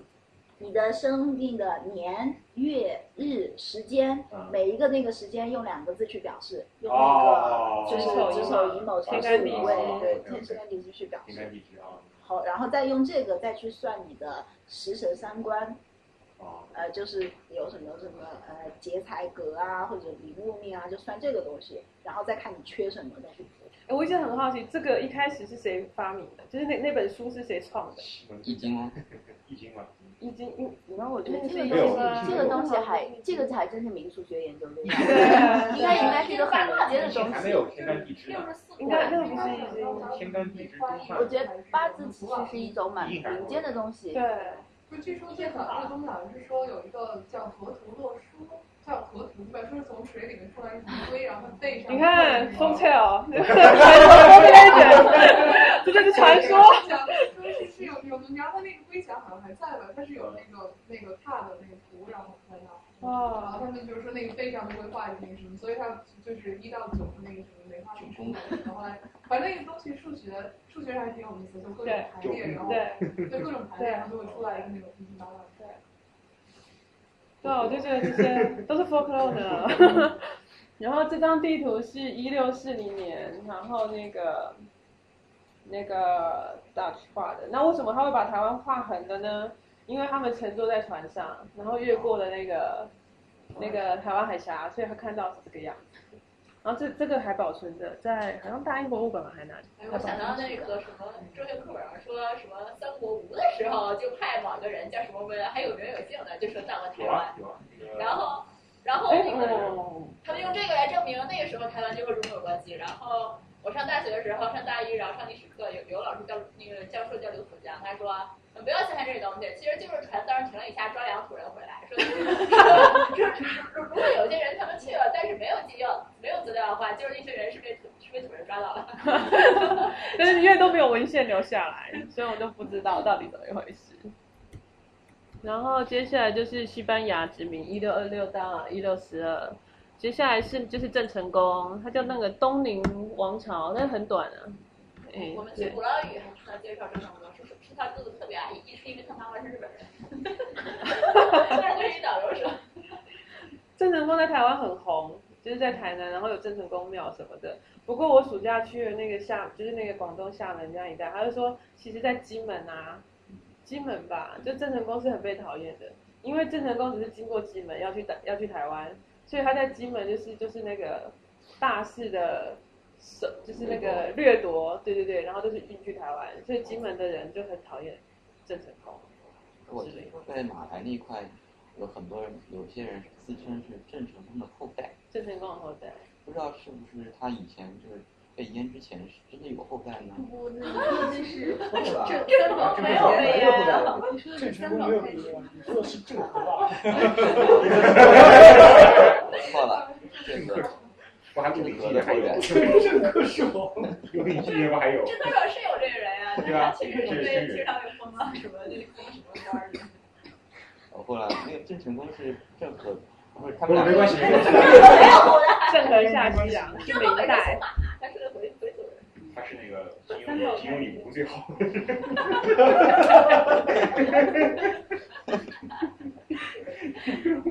郑成功这一段历史也蛮有趣的，可是因为实在太复杂了，我就一直记不住。虽然它跟台湾有很大的关系，但我一直记不住，所以就跳过去。 有兴趣的可以自己再去看。然后接下来就是清代，到一八九五，那一八九就是近代史啦。然后九五之后那就个台湾是个府是吗？台湾是个府，现在是开府是是吗？哈，对。然后接下来，我从日日剧时代这这一段比较比较熟，就是日本统治台湾五十年。那很这边要提出来比较一个点需要讲的，就是说他殖民台湾不仅仅只是经济跟那个政治上的殖民，它很大一块是教育还有文化，因为它是要整个大东亚共荣圈嘛，所以它是把台湾当成一个当成一个，哎，等一下。哎，有一张地图不见了，或许在后面。其实他是把台湾当成他的领土的一部分在在管理，所以那个时候，嗯，台湾其实整包括全岛的环岛铁路，然后还有很多的建设都是在日据时代完成的。也就是为什么我爷爷那一代到现在还会很多人认同自己是日本人，因为其实他们就是在当时在在生活里面就是撇除掉思想监控，还有因为他们不能当不能从事政治活动，然后不能当法不能当律师，他们只能当医生，以及然后不能就是教育方面全部都是日本人过来的，所以说李登辉认为他是日本人是有道理的，是吗就是因为他他是那一有代是有啊历史的原因是吗？李登辉呢，好像是他的五十年母亲还是父亲本来就是日本人，是吗？在学统是他是日本哦，是啊。是然后其实就是在，其实你可以看很多照片，那个时候的台就是几个呃新竹、台南、台北，就是被日本统治的，其实是非常的现代，然后非常的先进，就是非常令很到现在很多人都还说，就是他们出回忆录，就是都还是很令人怀念这样子。对，然后那个时候的台湾人就是农农学、农学或者是嗯农学跟医学，所以现在的台湾大学以前是那个台北帝国大学，然后是第一第一间，好像是东京东京大学，就是那个医学院在台湾的那个分分部，就是是很强的那个医科是很强的。然后五十年之后就是中国，这个等一下会再讲。那我这边就是把两个放出来，就是说在日据时代的时，就是在那五十年日据时代的时候，中国发生了什么事？那这个你们应该都很熟悉，所以我就是这样讲过就好了。就是鸦片战争，然后清朝，然后在一五一九一五到一九二五的时候是那个新文化运动，然后就是那个时候还有还有一个很大的主轴就是 Go to Folk，就是走向人民，因为你知道就是政治上的很多什么什么条约什么的，导致后面的五四运动也是一个，就是文学运动嘛，然后那个。北京大学，你们在一九一八就有那个 folk song，、欸、就是那个歌谣采歌谣研究会还是什么的，是从北大开始的。然后接下来就是五四运动，那其实这一些，我知道好像是刘半农什么那些人，对对，所有的这些所有的那个时候的是你写的吗，对，全部都在这个里面。然后这个是那个山东条约的时候，就是学生运动嘛，然后很多的那个，所以其实刚刚讲的那些文化运动啊什么，其实它比较大的一块是 social reform，呃，它不仅仅只是文学的事件，它很大的一块是社社会上的那个想要重整的这个角度来看会比较正确。然后五四运动之后，白话文就开始变成就开始抢，就是胡适嘛，他们白话文学运动等等，就是所谓的 go to folk，就是不要再讲一些就是八股，对对对对对，然后讲一些官话，就是要讲人人人人民讲的话这样子。所以呃，歌谣研究会，歌谣研究会就做人，然后在北大也成立了 Folk Song Weekly，也歌谣周刊。然后一九二六年的时候，蔡元培他是中研院的院长，我我不太确定是院长还是那个人文学科的那个主席。然后他是第一个把风民俗学下定义的，作为学科，作为一个科学的学科来讲，他是第一个下定义的。那他那个时候定义是 ethnology，是比是民族民族学，它是比较偏人类学这一块。然后他有一些就是说呃人人民的文化，然后，然后他那个时候引进了一些西，就是我们刚刚说那个格林兄弟德国新浪漫主义的一些理论进来，所以它其实是一个呃作为一个学科在研究对象的的的发展这样子。一般他他引用了很多，蔡元培是学心理学的，哎，我一直没搞明白蔡明是是是是学什么的。蔡元培是学心理学，他是那个心理学的，就科学心理学的第一个人，就是冯特在那个莱比锡成立第一个心理学实验室，然后他是冯特的学生，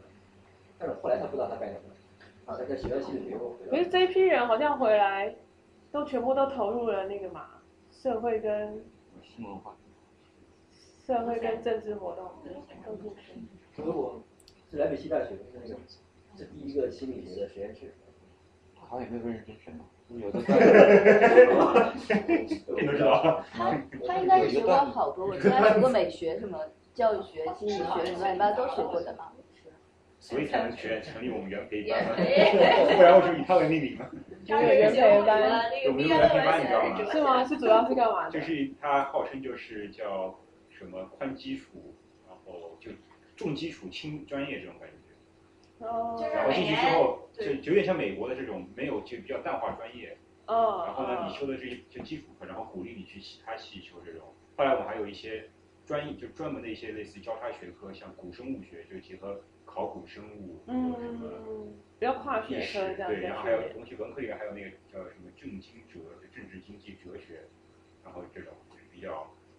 我觉得有点太看他像像就他是他们干是一个事独儿。立的学院，就是那个，但是他们并不是以专业为什么的命嗯名，然后他们什么都可以选，他没有很强的专业的要求，然后结果一到期末考试的时候，延培学院人就到处跑，就知道秋叶更难，因为其他人 安排考试没有人顾及他们。哦， 所以他是很重要，他在比起其他武士文化运动的人，他更重要嘛？他他他对于北大来说特别他有提出自叫什么思想自由哦北大校长嘛，后来对是对北大校长。就是哦他在北上换学的时候，他就一直在引用大学的那句话，就是我大学知道在民主在至善，他一直拿这个做来嗯嗯，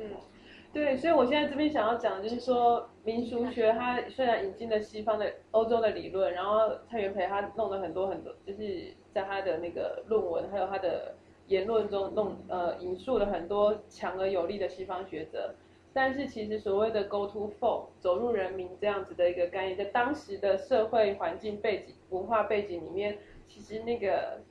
nationalism 国族主义吗？民族主义，民族主义其实是很强大的，因为他们背后有另外的一个一个动机。其实我会觉得跟欧洲很跟德国很像，因为德国那个时候是新浪漫主义开始的时候，他们想要知道什么是德国人，德国人是什么，所以他们开始有去考去去去追溯自己的一些民俗啊，一些就是走入人民，就是要跟民间小老百姓在一起。所以在这一点上面，我我是很粗浅的比较，我会觉得。就是背后其实有另外一个更大的动机在做这样子的事情。然后接下来一九三一年就是日本占据东北嘛，然后这个时候广东变得很重要，因为很多学者好像就是北大很多学都往南迁，然后都是迁到中山大学，至少西南西南大学西南大联联大西南联大，呃可那是三十年以后那个那个后来我想是这样以后是啊，最重要的一个是在抗战之前最重要的那个后方的学校了，但是那些那个西南联大，那那个中山大学呢？中山大学应该也是但是一其直中都的一一直都部在分那。个，哦没有现中山大学没有没有迁到那个云南去吧？但是我说那个当时在广州有很多很多人会到广州去，那个当时还有叫岭南大学，岭南大学哦，对对对对对对对对，因为其实 folklore 学会它是迁到中山大学，对对，说就是岭南大学。是吗哦，对对对，那个学有生一群人他们做这种举举然后现在那个岭南大学那个地方就是被中山大学占了，哦，而岭南大学现在的就就在香港有岭南大学。岭南大学。哦现在现在的广东的那个岭南大学应该是中山，不是以前的那个岭南大学应该是中山大学的前身吧？是中山大学占了它那个位置。改变了是吗？ 那他们然后中山大学现在最牛的学院叫岭南学院，他们是上面的。可是，在一九三一年的那那个三零年代的时候，就已经有中山大学啦。对对啊，然后因为那个北大的那一那一刚刚说的那些歌谣啊、采集那些活动、民俗的那些活动，全部都迁到全部都迁到中山大学。但是有一个问题是，那一段时期，哦，那段时期好像是西南联大的迁到西南联大在云南的，应该是北大清华和那是两件事不是两个字而且中山大学是孙中山创办的，对对啊对孙中山还在世的时候创对办对的，对就对更对早了。所以会就是这个时候，在这个年代，三零年代，广东变得很重要。第一个是它好，它是西方那个就那个汕头嘛，就是那个贸易之类的入港，所以广东变得很重要。然后另外一个就是它是国民党的那个党部 据据那个党部所在地。然后第三个就是中山大学在那边。哎，那个孙中山拼法，我一直一直不明白，他应该是从客家话说粤吧语？粤语。粤语，你们也是讲上扬哦那个是孙逸仙吧？所以对，所以哦应该是我们拼走孙中山都是拼这个哎，我们不讲上亚山，我们不讲孙中山。口语讲孙中山，但是写论文严谨的论文，我们都要讲这个，因为他这个好像变成了一个那个公认的专有名词了，对接不受对的说法了，？啊对对对对对。孙文字中山，号一仙。对对对。然后这个时候就是那个，这挺好。这叫什么啊？National Revolution。反正这就有一线桥。好啦，这一段我想要尽快的跳过去， 因为牵涉到国民党跟共产党，就是那个是北伐吗？是北伐，从广东往上，然后内战，国民党跟共产共产党的那个一九二七到三七，然后呃这边想要提的就是长征，我不知道你们是不是叫长征，我听到一些中国的朋友跟我说。你们的历史角度跟我们不太一样，因为我们是从国民党的角度在讲这段历史，你们是用共就是另外一个角度在讲。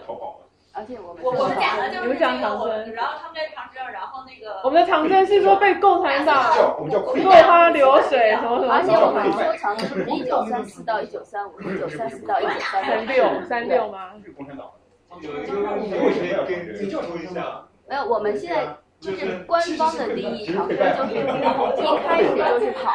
一直跑，一开始一直从八万人呃从八万人到三万人，就 在湘江那边就死了三万人嗯，一开始就是执行了所谓米德等这种国际公就是第三国际的错误路线。哦然后就是采采用，而且是背着家伙跑，什么锅啊，嗯所有东西都带着，就是逃跑主义。然后一直到遵义开完会以后，发现北方还有共产党，嗯然后突然找到了这个方，就是一盏引路灯，然后就这个时候才从这种战术性的逃跑变成了战略性的转移， 这就官方性的定义。然后他们专门挑那个那国民党边缘器，你看到没有 什么嗯对，就刚好就是两边，真的真的，然后到最后到了甘肃那边，那个你有什么刚刚有？我想，我想补充一下，就是我们现在所接受的教科书，包括台湾的，包括中国大陆的，有很多是带着政党意识的。是是是然后非常尤其是在台湾，通过那个杜正宪的那个同心圆的那个学说之后，好多东西跟以前的，就是上一代台湾学家写的教科书不一样了。对对对，然后大陆的大陆的也有这个问题，大陆的就像他刚才说的，那个长征其实只不过是为了逃难。但是你们现在已经这样子教了吗？这样子说啊但吗？是现在哦，因为因为现在历史都是成王败寇写的历史嘛，对对然后对所以那时候我不知道都都是篡改的历史，对然后包括中间有八年抗战的历史，对对包括对国民党怎么跟日寇打仗，对然后牵涉就是在正面战场、主战场上跟日本人去打仗，然后共产党就到后面去对对对对对暂暂停那个据点，然后就那个，反正就是有好多不是在教材里面可以看得到的，哦，然后这是这都是你们长大之后自己去自己去有一些收东西集是到你要看到长大了之后才一想就想。但 是但我觉得总之来说，很多官方的东西也在修正，只不过它这种修正可能更多的第一个是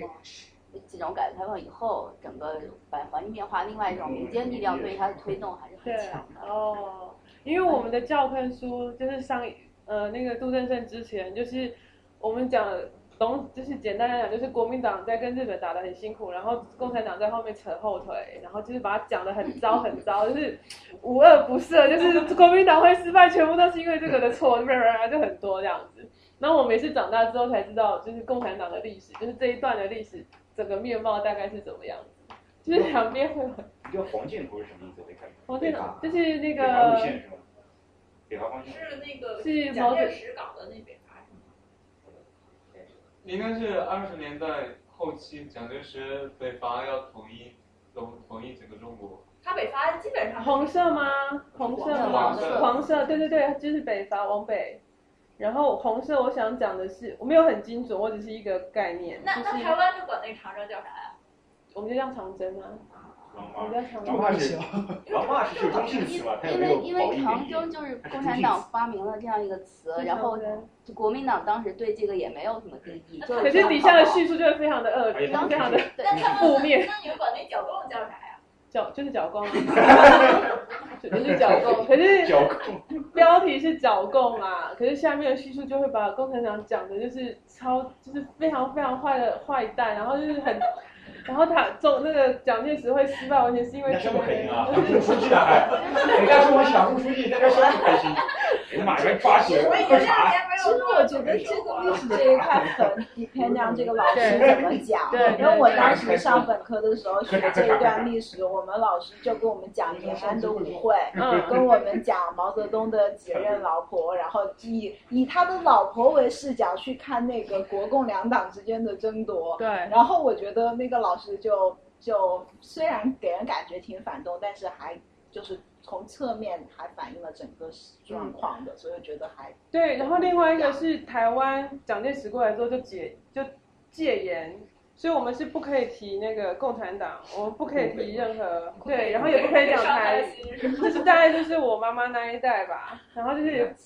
然后就是我们那个墙壁上都会也是有一些口号，就是那个反攻大陆，恢复中华，但是这样，我觉得厦门的时候，你们有没有去？就是在那个厦门厦大黄厝那边有一个“一国两制”统一中国，然后对面写着“啊，三在民那主义里统一中国对对对对有一对，些我旅游上还讲了从哪儿可以看到这个，啊，拿望说远镜就可以看说前段时间网上还有一段子，说是台湾那边那个三民主义统一中国，因为旅游部门没有钱，然后长期没有修了，所以那个字已经很模糊了。然后因为这个大陆游客去看了很多，大陆还跟台湾交涉了一下，说这个要重新喷上来说你们要 休想，说不能这样子。对吧？拍照。赵尔淳他的外公的哥哥是那个是在台湾，是跟抗日那群人，他们就跑台湾去了。然后他们过了几十年相见，然后赵尔淳的外公去那个台湾，在南投好像也看到了一个什么三民主义统一中国，然后他拍了照片，下面在相机底下自己，然后他外公前下面写着别做梦了。对啊，我我红色这边想要表达的是那个长征的路线，它好像就是当然很复杂啦，我知道，就好像这边还是有一些什么什么，但主要好像就是一直往这边，然后到最后到往中嗯、呃、西北就是甘甘肃那边，对对对对对。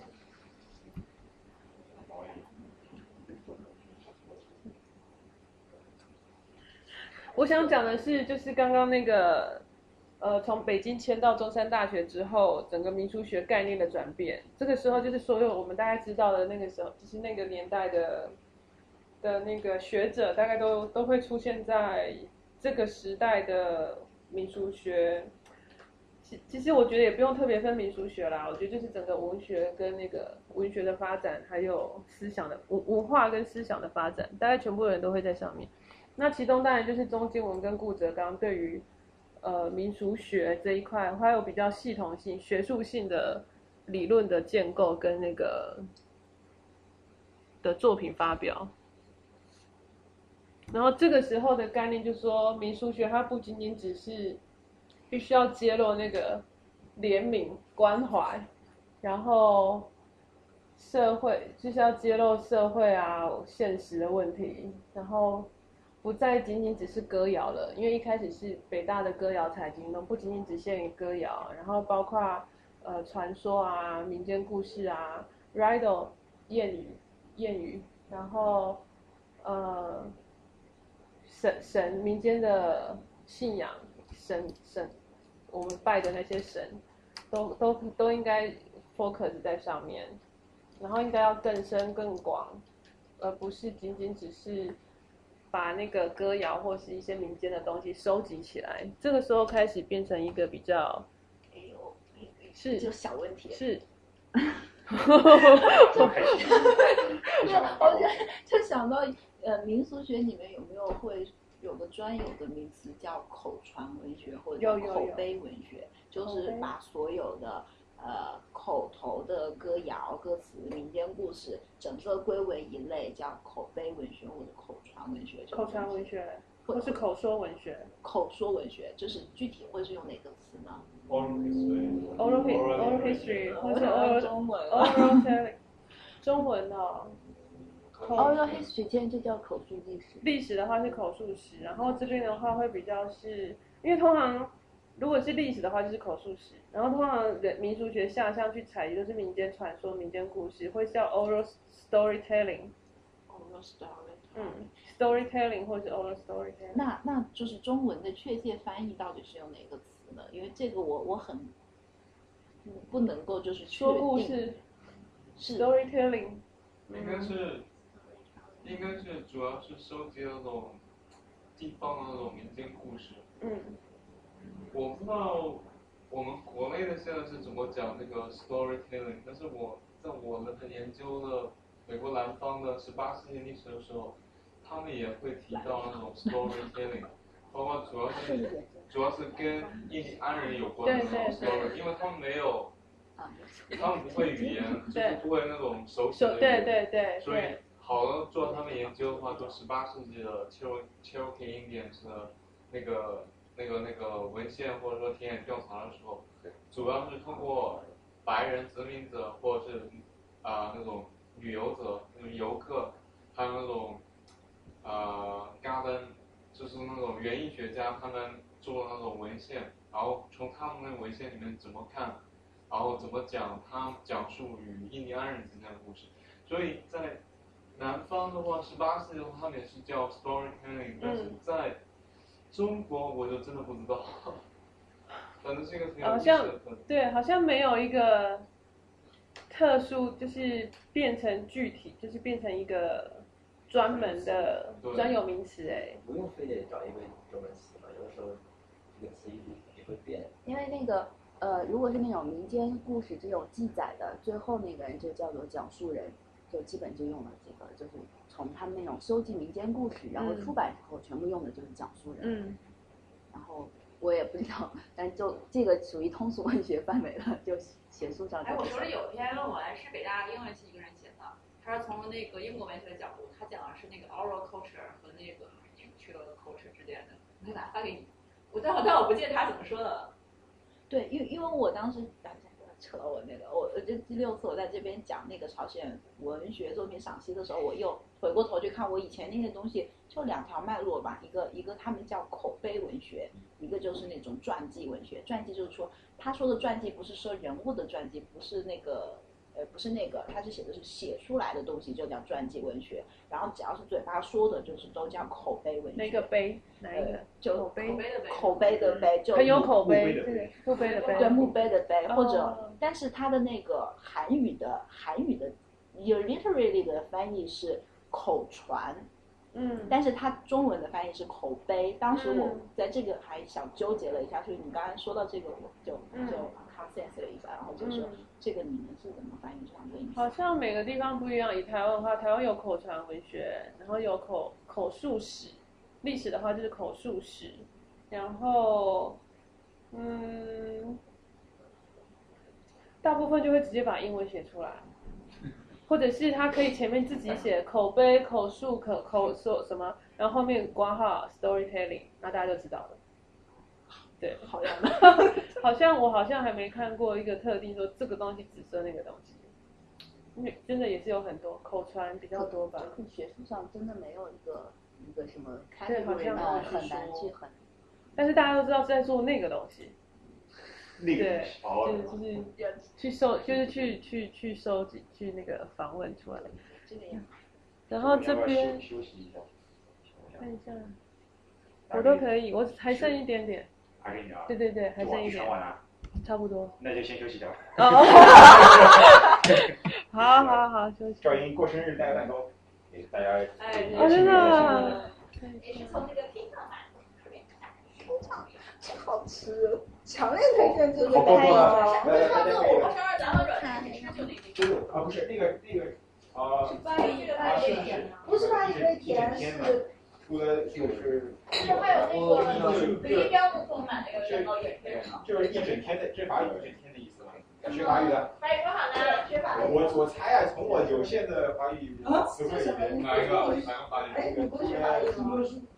就一整，那就是宾馆词嘛，一整天嘛，有就是哦，啊，中华一张太美丽了。呃，看起来很漂亮。哎，那个小车睡从哪儿了？刚才这儿，这特巧，今天今赵英天。来，赵英，赵英今天过生日，我让我们有没有？自备蛋糕太多我了。让大家有没有那个纸团子呀？有有有，哇，太美好了，真的。哎，好像是说是每个上上一次，不是每个来上完都有这样的觉悟也好。好，你们有，你们有。我说只吃到一鸭，然后说我的蛋糕好吃。你们怎么你们怎么去的？就突然就在冲上就在去说你们要不要蛋糕？对，然后想着哎还是不太好，然后从楼下花坛里面折了几朵花。觉得菊花。就那个，就好多的那个。哎，这个真的哪儿有啊？只有这次回来看我。葡萄树很不错哦，哎呀妈，就是所有的快乐还是什么？这个好像是一个很高兴的意思。如就是天嘛，不就是？来查查，立马查查。嗯，对，在 Broadway 和五大道之间，然后靠路北。哎，咱这个直播老断，真是很讨厌。我哎，直播有多少观众？刚才有两个嘛，都是密歇根，然后他们老段他们可能就对我现在没人了，哎，效果确实不行，为什么呢？哎，你为什么网速它网速一慢，它就自己断了，这很讨厌。这个就是 next。我也有一个。好像今天快到，估计那是差不多大了，差不多。就是那啥，不过几岁开始的？几，我得纠正你一下，几几是一到九，你不能问几岁。墩墩呢？墩墩，来哎来来，干嘛玩玩？哎，来，不准出来。哎哦，哇，好重哦！好样，你好，哎，你还记得 我吗？你还记得我吗？不摇头。对，还有口我很想知道日子跟什么有啥好。回到明天了，我已经知道了，就这啊，小坏蛋，小坏蛋，现在那么乖，现在那么乖。实在是有点受不扰啊，对对对，不然在这儿啊，胖了啊，对胖多啊，了，看主多要了是，脂肪喂的比较，脂肪喂的比较多。为了比较多。前段生病，生病？生过一阵，就是一个礼拜吧，这怎么的？感冒？就是就可能吃得不干净，然后就拉肚子。哦他什么都吃，然后给我们吃什么叉烧、什么肉夹馍，啊什么都是上吃。你怎么这样呢？拉肚子怎么没有变瘦？瘦了，又被他变瘦了一了下，然后我心然后疼他了就报复性的吃，就给这个我给他那个像把费一样吃，然报复后吃，天天报废。他变胖了。都是杂食动物。以肉食为主，对，但我不给他摸呀。哎，我有个问题，是，你在你怎么这么害怕？没有没有。是因为我学历史吗？对啊，我都很害怕那没有啊，个。我有我有一些，我有好多台湾朋友啊，真的，他们他们有的有的观点比较激进的，哎他们就是民进党的对对重对点，对对对，但是我还有一些国民党的好朋友，真的，我是民间信仰。民间信仰就。是我们没有什么，我家是中间选，我们家是哎呀反这正嗯，我觉得从大陆过去的应该都比较中立一点点，但是他们好像是成长在日剧时候的那些台湾人的后代的话，他们立场可能会比较亲日一点，或者说比较倾向于独摸立一一下你的点点。猫咪。但是这些都是个人的信仰，跟我一点关系没有。嗯，我是有一个感兴趣，哦，台湾的那个戒严是跟蒋介石在大陆的那种失败有相关的。有有相关的对，因为因为他没有把共产党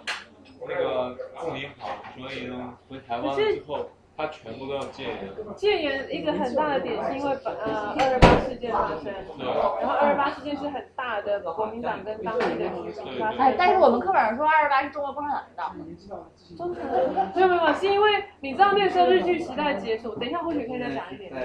就是日剧时时代结束之后，然后其实台湾人民是热切的欢迎那个国民党过来的，因为他们觉得终于可以有一个真正自己，因为我们一直被殖民嘛，就是从那个可是来的人，就是其实你可以看很多文献资料，那个档案那个。就是国民党那些兵过来，就是普通兵过来，真的就是不，就是真的是那种步履布衣褴褛，就是然后背着衣衫啊褴褛，然后背着锅，我的成语是好其实，多。其实国民党回台湾的时候有一个问题，就是因为台湾人在在日据时代的生活的时候，虽然他们不是从事政治，但是他们有好多待遇要比日据就比国民党后来去之后要好，非常好，因为其实很多照片资料可以看出来。然后那个时候在呃，应该是在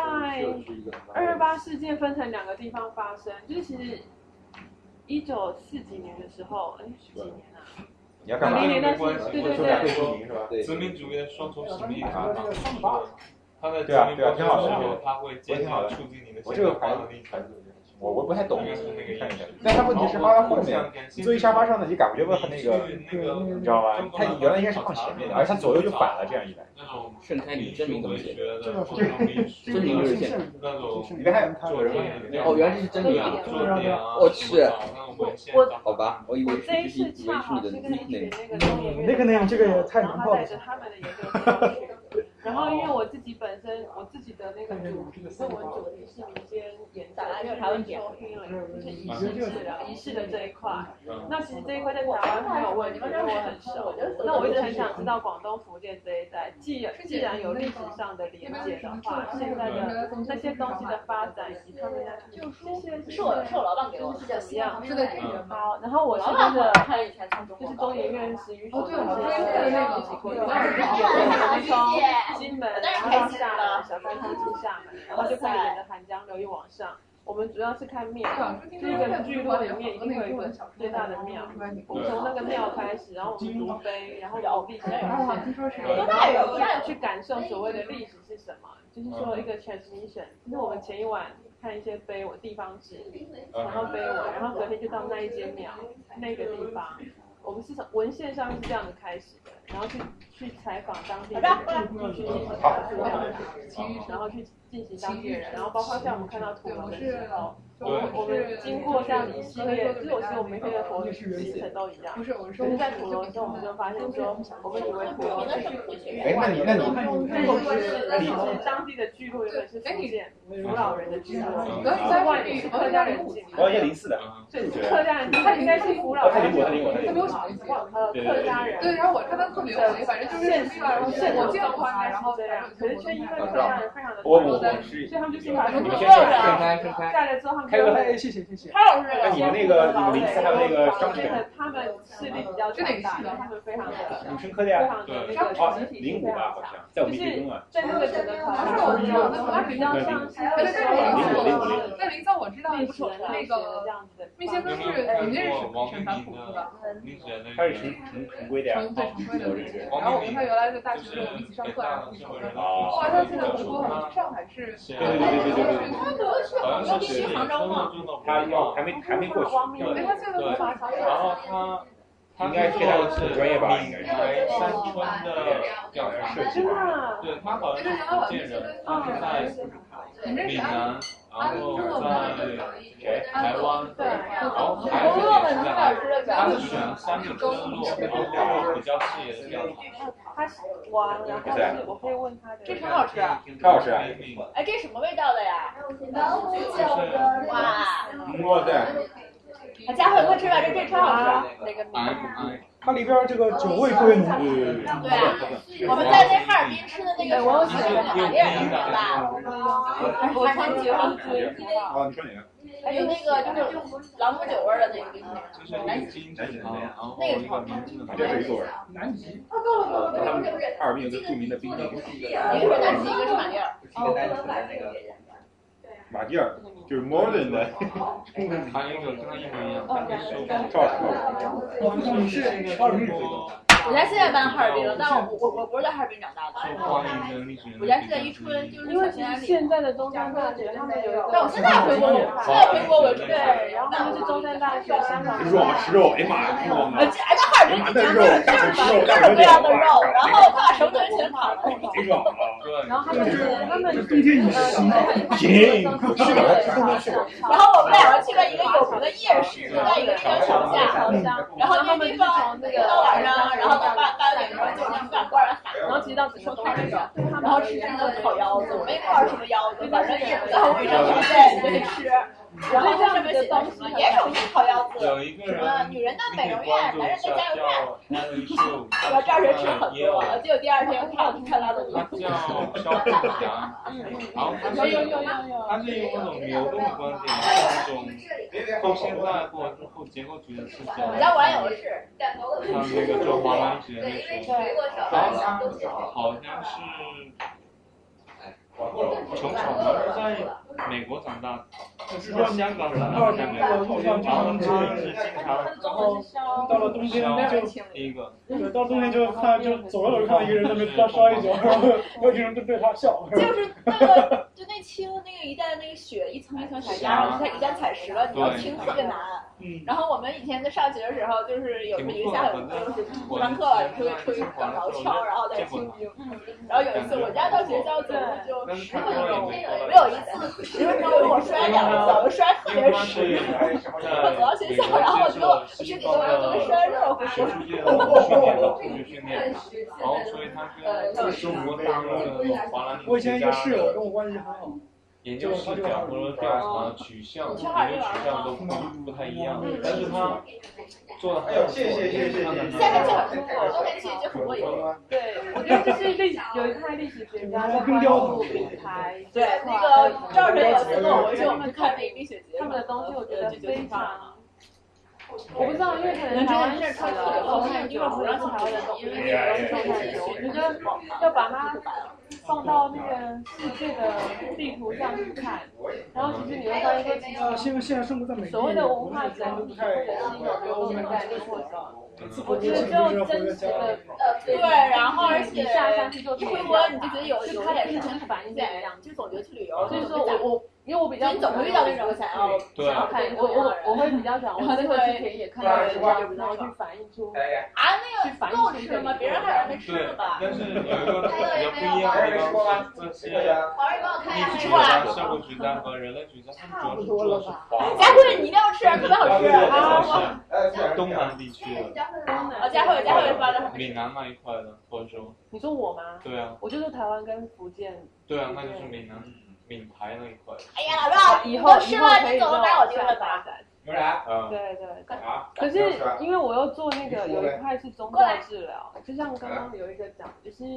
台给我呃吃大陆的那个宗教政策，还有对于民间的贼好吃有一个很大的，有人嘛？就好像在一个哎时代，我还不赢了呢我还不赢了呢就是把它。用政策把它限制，所以我现在有点不太知道我到了闽南。可以理解。你知道那个出藏不是吧？出兵和那对对种对葬礼那种仪式，在南方的其他省市会是什么样的吗？因为尸体现在没有棺材了嘛，你们不用观察了。不用棺材，因为你人的尸体直接被火化了嘛。哦。火化之后，它会有一个骨有有一个小的骨灰盒，对对对对对然后就很小，用手抱着，然后孩子就带他回去了。你们会有一些道就是仪式，然后就送回家那种仪在式吗？因为我们家是湖北的，湖北的话就不像你们，不像以前，以前的时候都穿着那种白色的衣服，白色的衣服，然后包那个纸钱，对对对，然后黄色会有一纸些钱那。种摊翻那些的。但是这些年的话就看不到了。另外还有一个可能你不太知道了，就是现在有的人他们是变得富有了之后，对这种文化的那种呃仪式，包括出兵和上葬仪式，他们我那么认同了。嗯，认为是为是那个嘛，对，然后他们出钱，他们出钱请一个殡葬团队的，然后代替他们穿那个孝衣，然后包那个纸，然后替他们哭，然哦后他们就不在那里面了。那他们在哪里？他在旁边看，对，然后很忙要去做生意的。因为因为现在都已经商业化、世俗化了，有一个专业专业的这样的所殡以我葬我还团是要去乡下一点的地方，更乡下。下一点的地方也是也是，就就是像我我就是刚去才说的，就是因为要求是非得火化，然后如果你去对你去用棺材用洗布的话，他会就是不敢再去吹锣打鼓放鞭炮，而且鞭炮也是被禁止的，不能放。在地方是可以，在城市是不可以。很多一些宗教的仪式，像我们有道士拿鞭子鞭子的，而且这种宗教仪式，我觉得只有在闽闽南或者说福建省会会比较多一点，在湖北、湖南或者在其他南方城市就算老人家会说有这个仪式，你找不到进行这个仪式的人。就像我他奶奶走的时候，就就当时就是有家里面跟他同一辈的有他九十岁的老奶奶，她就会是说有什么样的仪式就要找什么样的人。所以我当时就是就是属于你拿到钱去找不到这种人就进行这种仪式，包括他们折的那种小元宝，就是我小时候我还隐约记得他们把它裁好几以后我去折，可是要我再去做，我我这事儿复原不了。这个事情我家里人还就是有点伤心，因为毕竟就是他奶奶她比较喜欢这一块，她比较信这一块东西，可是家里人想去做做不了，没有说去做。那我为什么是一个说文化的断层吗？因为因为这个是，反正这个也是最近最近十来年的变化，而且变化非常非常快。那我小的时候，有有有，我看过有些人就是村里的人或者是亲戚朋友去世，他们都会那样有这种仪式，但现在在故居看不到。嗯，甚至包括中元节，就是中元是那个闭关解厄嘛，就是要放那个灯嘛。就就我觉得以前还有放灯的那种仪式，现在也就没有了。中元节是祭鬼，也是祭祖，但是现在也是没有。对，所以我现在有点担心，是我我真正到了福建就下乡的时候，我会遇到什么样的？但是我觉得福建、闽南那边会好一点，比较闽南对对，这他们那边会有。福建那边我觉得应该还有，但是你要花时间或者要花机会要找人。对，哦我听那个骆少军说说，厦门还是有，但厦门就是有时候还是会有爬山，然后有时候会有那个天那个纸花的那种。我在呃广东每次因为我有厦门的地方，我有在那个村落的那种小街道上面，我就还有看到那个门上都还贴着符，那个符非常有，因为它是画一个仙女，然后就是台湾很不一样，因为台湾一定是道士的那种。积极律律令那种东西，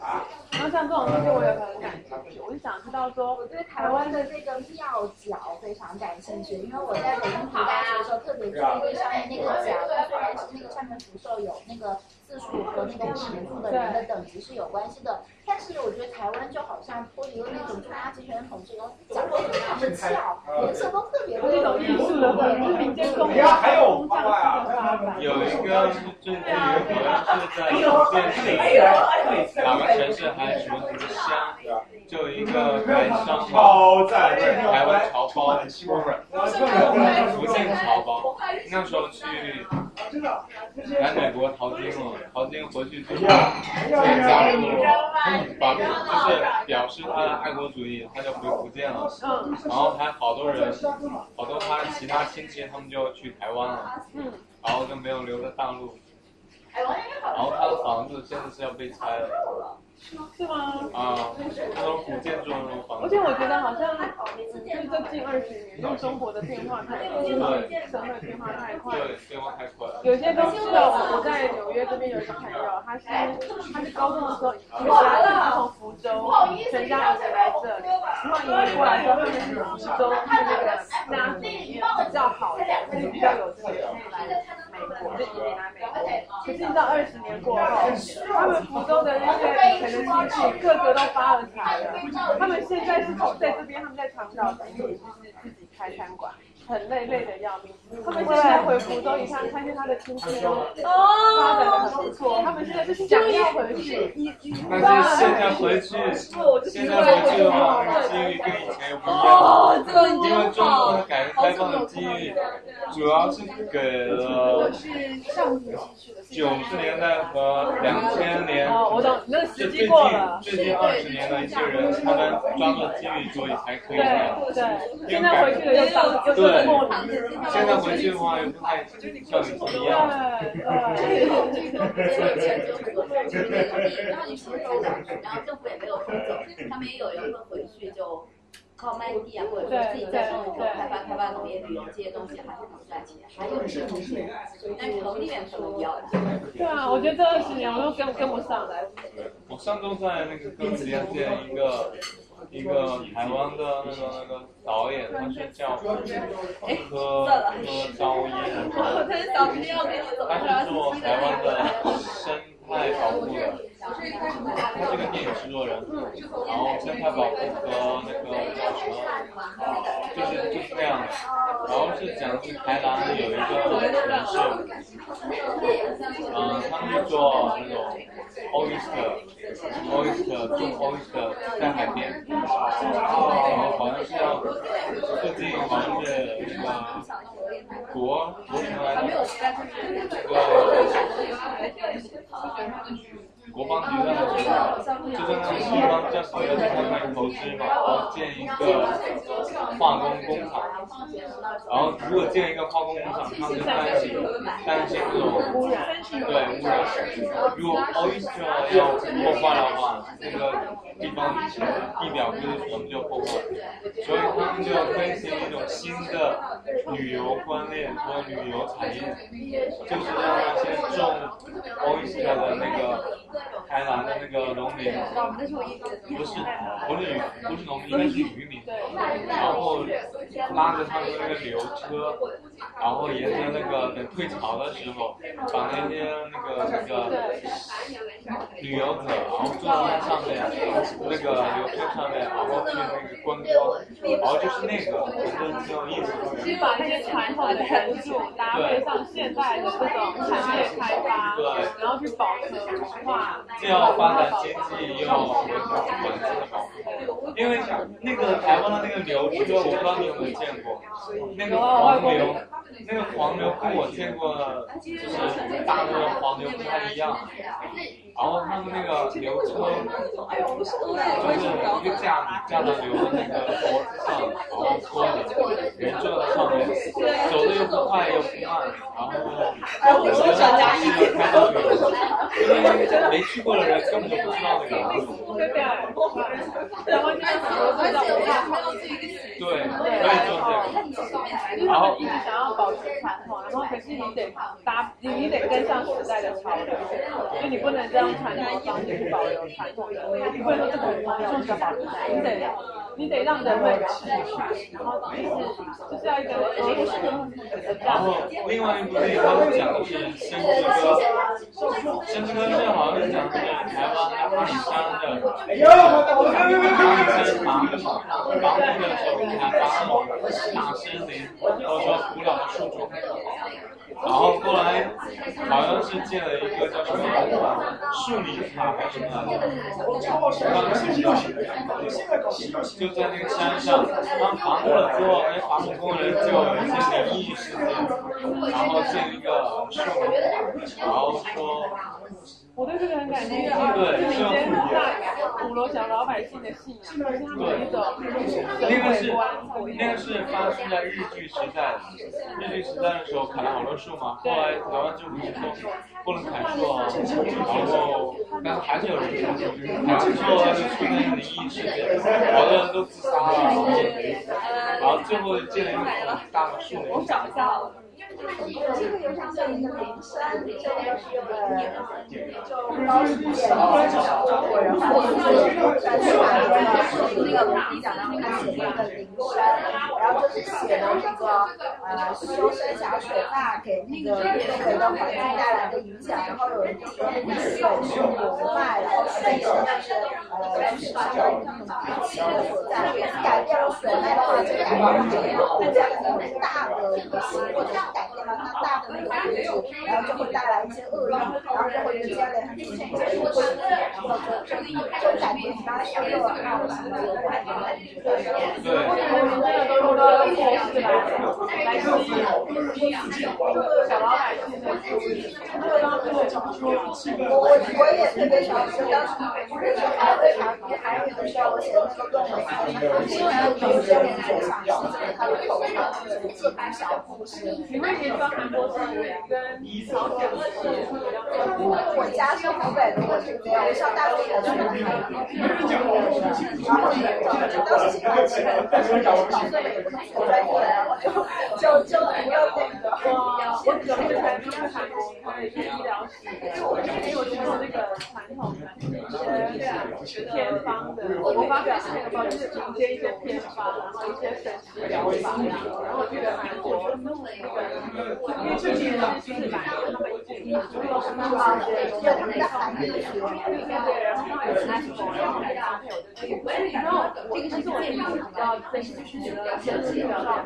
韩国吃的那一块，还有是中国吃的那个一样。很轻松，对对对，我觉得。好像是在日本和韩国这两个国家，他们有把这个民俗文学的那种土壤和文化给保留了下来。因为日本的话，其实他们西化很复杂，然后他们对于所谓的化和文学好在这个上面的这种，对，就相当于你觉得他连小说里面的吗？你还连他，或者是漫画，明显的联想，那那为什么我找不到？那我就在想，为什么我找我其实我我昨天发表的这个，我其实一直想要探讨，就是民族学这个概念，它只会跟这种所谓的。每周他都有萌照报，对，像我，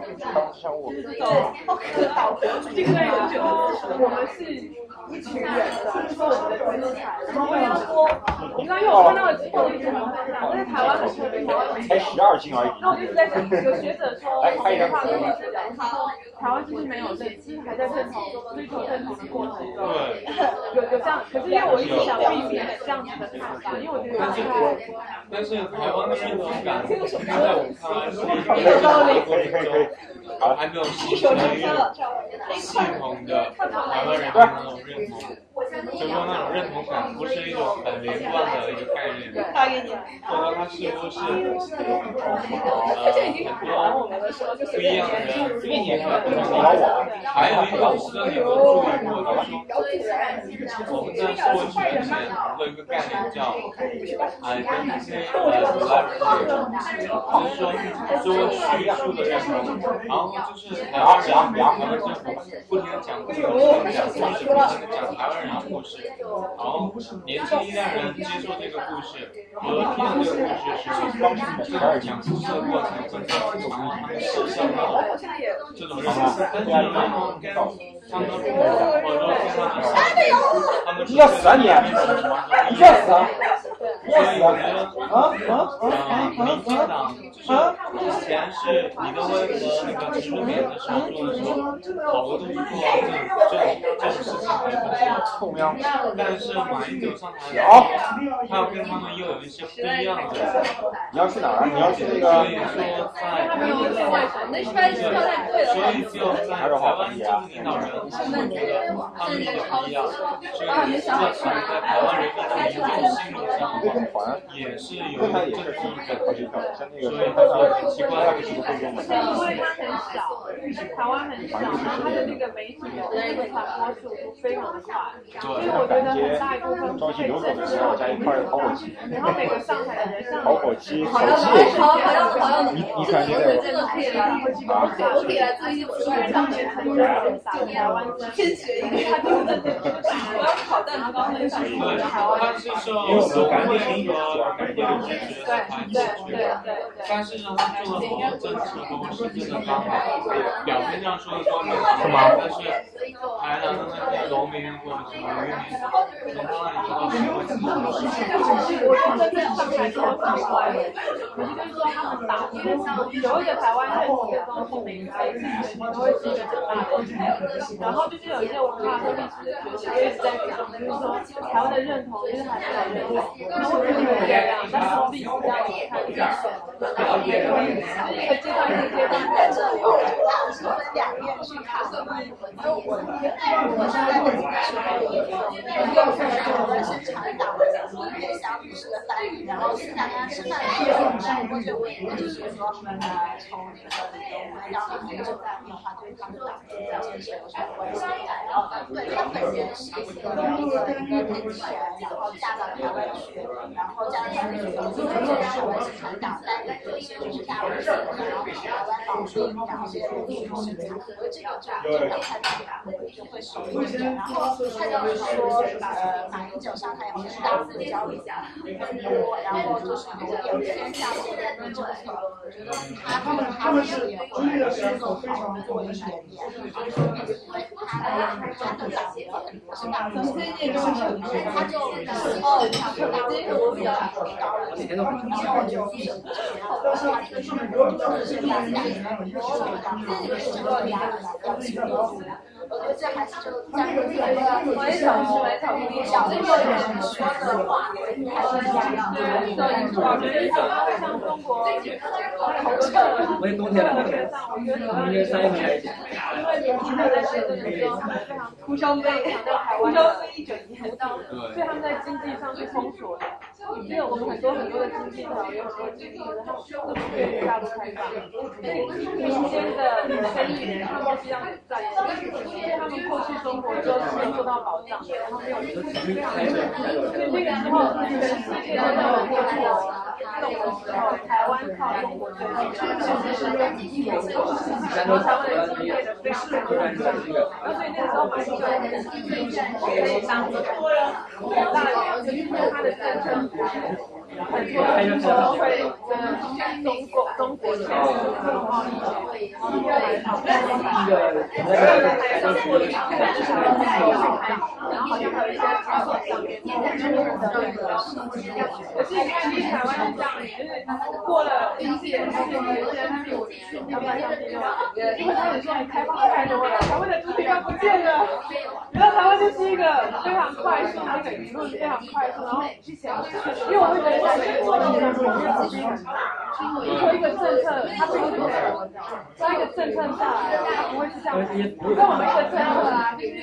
立法院开在提案，全民是可以舆论去影响它的，全民是全部哦，你讲还会吵起来的说，但是这是走从哪里来一点东西啊？哇，太快，还有说的那个影响多了吧？台湾太小了，但是台湾的民主化过程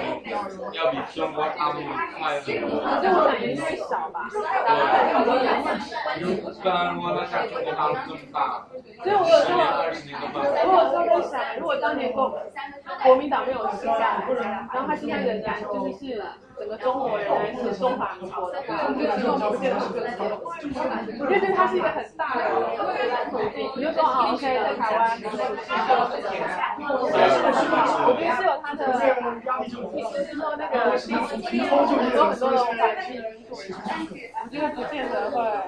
我自己的看法。我真的没有，然后我当时我觉得就是说，如果你有真感跟你真诚的跟地的话，我会觉得这个不好，我换下一个。如果问题解决不了，就直接这个就是问题。可我觉得现在大陆有种想法，就是所有问题都是解决不了，就是因为你没有。可是，可能也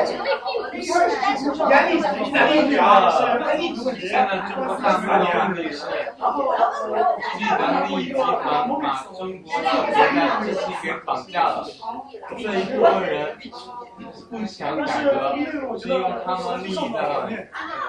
然后普通人的利益是没有的。我有听说，说你们俩都在中国，我们生活在中国，就是说不是在共产党，就是少数。集权什么什么什么，就是继续吧，等等你们，所以反正是让你想说，还有权利是集中在少数既得利益者手上。应该事实是这样，贫富分化太大了。不过我自己因为研究就是民俗学的那个的背景，我其实撇除掉这些东西，我关心的是。我很专业的讲师，讲而且这些政党，像我高雄的家，我我们家旁边是眷村，我从小就跟国民党跟党员小孩。活在就是生活在玩在一块，我从来不知道什么叫做台湾饮食，什么叫台湾饮食。然后后来等到我我长大了之后，我当年做什么，我就开始台湾那个意识出来。那我就觉得不就是这样吗？我怎么要跟哪要分离？就是我不知道我是蓝是绿，我有台湾的认同危机。你你有空的话可以对比一下台湾的基本的历史教科书，先看先看台湾的不同的历史教科书。然后再对照大陆的历史教科书看一看，然后如果你有机会，你可以看一看日本的教科书。其实没有那么夸张的差别。最后再看一下美国的历史教科书。因为我才暑假才修过，就没有那么夸张了。就是美国的教科书一点都不夸张，美国的说法其实跟大陆的说法基本上是一致的，然后反而是有台湾同学提出来，这样说会不会太中立了一点？因为我们接受的还更要民主一些。其实是这样的，美国的真的就跟大陆的一样，节奏几乎是一样的。它没有，我们学的是世界史。你说的是世界史？我们学的是一五零零之后的世界史，是跟大陆的说法一样。你是看谁的书？好像是印印第安纳大学。就寻找很多 global history 那是斯坦福林阿诺斯的训练，我不太清楚那个应该是斯坦福林阿诺斯的。但我觉得但是那个是呃 general，他已经不止。对对，他就没有什么特别的名字的关系没有，。我主要谈的是关于呃台湾的那个台湾的台湾当年做历史相关书，和中国他们那但个我觉得应该差别不会太大，差别很多。不不不会有那么尖锐的带入那个了，因为现在这种这种这种不是趋势，这个趋势肯定是在弱化的。你说的那个是很 general 很大的，他是从全局的角度看，global 的角度来看。但是因为我也有台湾的朋友，他们也都说没有什么特别夸张的那个针对大陆大陆的事情，没有没有 propaganda。好吧，你是指你是指历史教育吗？对历史教育没有太夸张的东西。我觉得如果是所谓的民众舆论的话，其实完全没有差别，因为民间跟中国的那个民间的交流是非常非常频繁，而且现在也开放了。可是我觉得可能他在讨论的是一个教育上，就是教科书本身它的意识形态。但我觉得教科书的意识形态很弱化，很弱化。所以我就是弱化弱化你想想，可是你想想看，一个国中生哦，一个十二岁的小孩，他接受到，或者是国小的小学生，他接受到的那个教育是那个样一子。点点偏差，其实会有很大的影响。我觉得就是分开来讲的话，就是你真实生活里面接触到的那个状况跟教育，他我想他讲的应该是教育知识的传递。如果要去对比，会有很多可能会有一些说法不一样，确实不同历史本来就是这样的，就是不同人有不同的说法。对对对对。对，就是不过我他在教科书上面这一点，我觉得那倒是真的，因为教科书就是教科书嘛，他一定是从台湾的立场在讲。对，对，不过我我对啊，可是像你说的，就是说真正的空间上面的这种观念上面跟中国现在已经不会那么大了，现在完全没有，尤其是齐班元的那本《巨流河》啊，哪一本？巨流河，巨流河写的那个齐邦媛的，对对对，他写的那齐邦媛个历史他写的那个历史就是会就是跟台湾的这个观点非常继续讲，继续讲，你加快步继续吧。哦好，等我等我一下私底下啊再聊，继续吧，继续吧，大家。加快应该还有，还剩一点。就是就是布告，然后其他继续吧，继续吧。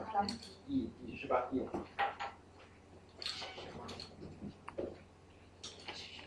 嗯，刚刚讲到那个长征，那长征这个地方，嗯，我想要提出来，就是说它跨了，因为它那个路线跨了十一个省，然后它经过很多的少数民族，然后那个时候其实毛泽东的他会派他的那个叫做什么什么团啊，嗯，对对对，类似那种团，他会下山去采集他们的故事，还有他们的那个，就是去了解这这些少数民族的文化生活。可是那个时候有很大的一个动机在背后，是因为他会说哦，这个，哎，呃，他的目的其实就就只有一个，很简单，他就会说。哎，等一下，不是这一张，抱歉，应该是这里。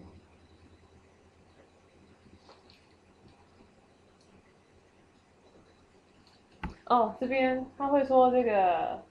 因为这些人啊，就是那个血染的兄弟，类似这样子，就是说那个血缘，我们的血都是红的，我们都是那个，我们都是一起的，我们都是一样的，所以他去了解这些少数民族的风俗，或者是他们的日常生，就是他们的。嗯，了解他们，其实后面有这样子一个政治动机在后面。可是也因为毛泽东还有他们，就是这些东西有做，所以其实现在目前就是这些文献资料，其实还是有一定的，就是一些采风，就是还是有一定的价值。那这边的话，我讲就大概就是一些长征的时候对一些少数民族所做的采集工作的一些呃学界上面对他们的一些看法，我摘录了一点。然后这边的话是我这边就想要讲一九四九年之后，然后就是到台湾。那这这张地图是那个，诶诶，应该有一个，对，是一九一一年日本的地图。那那个在日本地图里面，台湾是被包含在里面的，就是它，嗯，对，它被视为是日本的一块。那这张地图就是整个它大东亚共荣圈的那个，还有它真正的它的 territories，就是它它的领土，它占领的，就是大概红色圈起来就是整个。然后台湾当然就是里面一个它很，因为离日本最近嘛，它很重要的一个发展跟经营的地方。那这边我想讲的是台湾的原住民，就台湾原住民是比刚刚所谓的汉 Chinese 还有客家人更早来到这里的。那在台湾的人类学里面有很大的很大部分都是在研究原住民，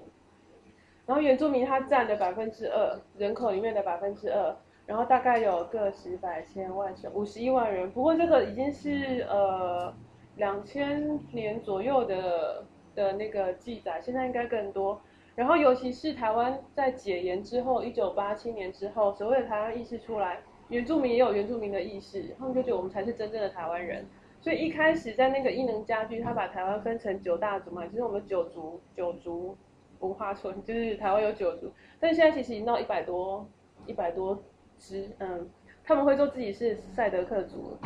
那赛德克族其实泰雅族的里面的。一一小部分，就是在伊能家具的分类里面，他是泰雅族，但是他们不认为自己是泰雅族，他会觉得我们是赛德克族。所以现在已经每个每一群人，他们有自己的 identity 的时候，他们会去申请，跟政府申请说我们是赛德克族，我们是什么什么族。现在已经有一百多族了，所以现在就是原住民文化研原住民研究，现在在台湾也是很很热门的一个很强的一个学学科。然后这边的话，对，大概就是我想讲，大概就是这个。那这张照片是一九八一八七一年的时候，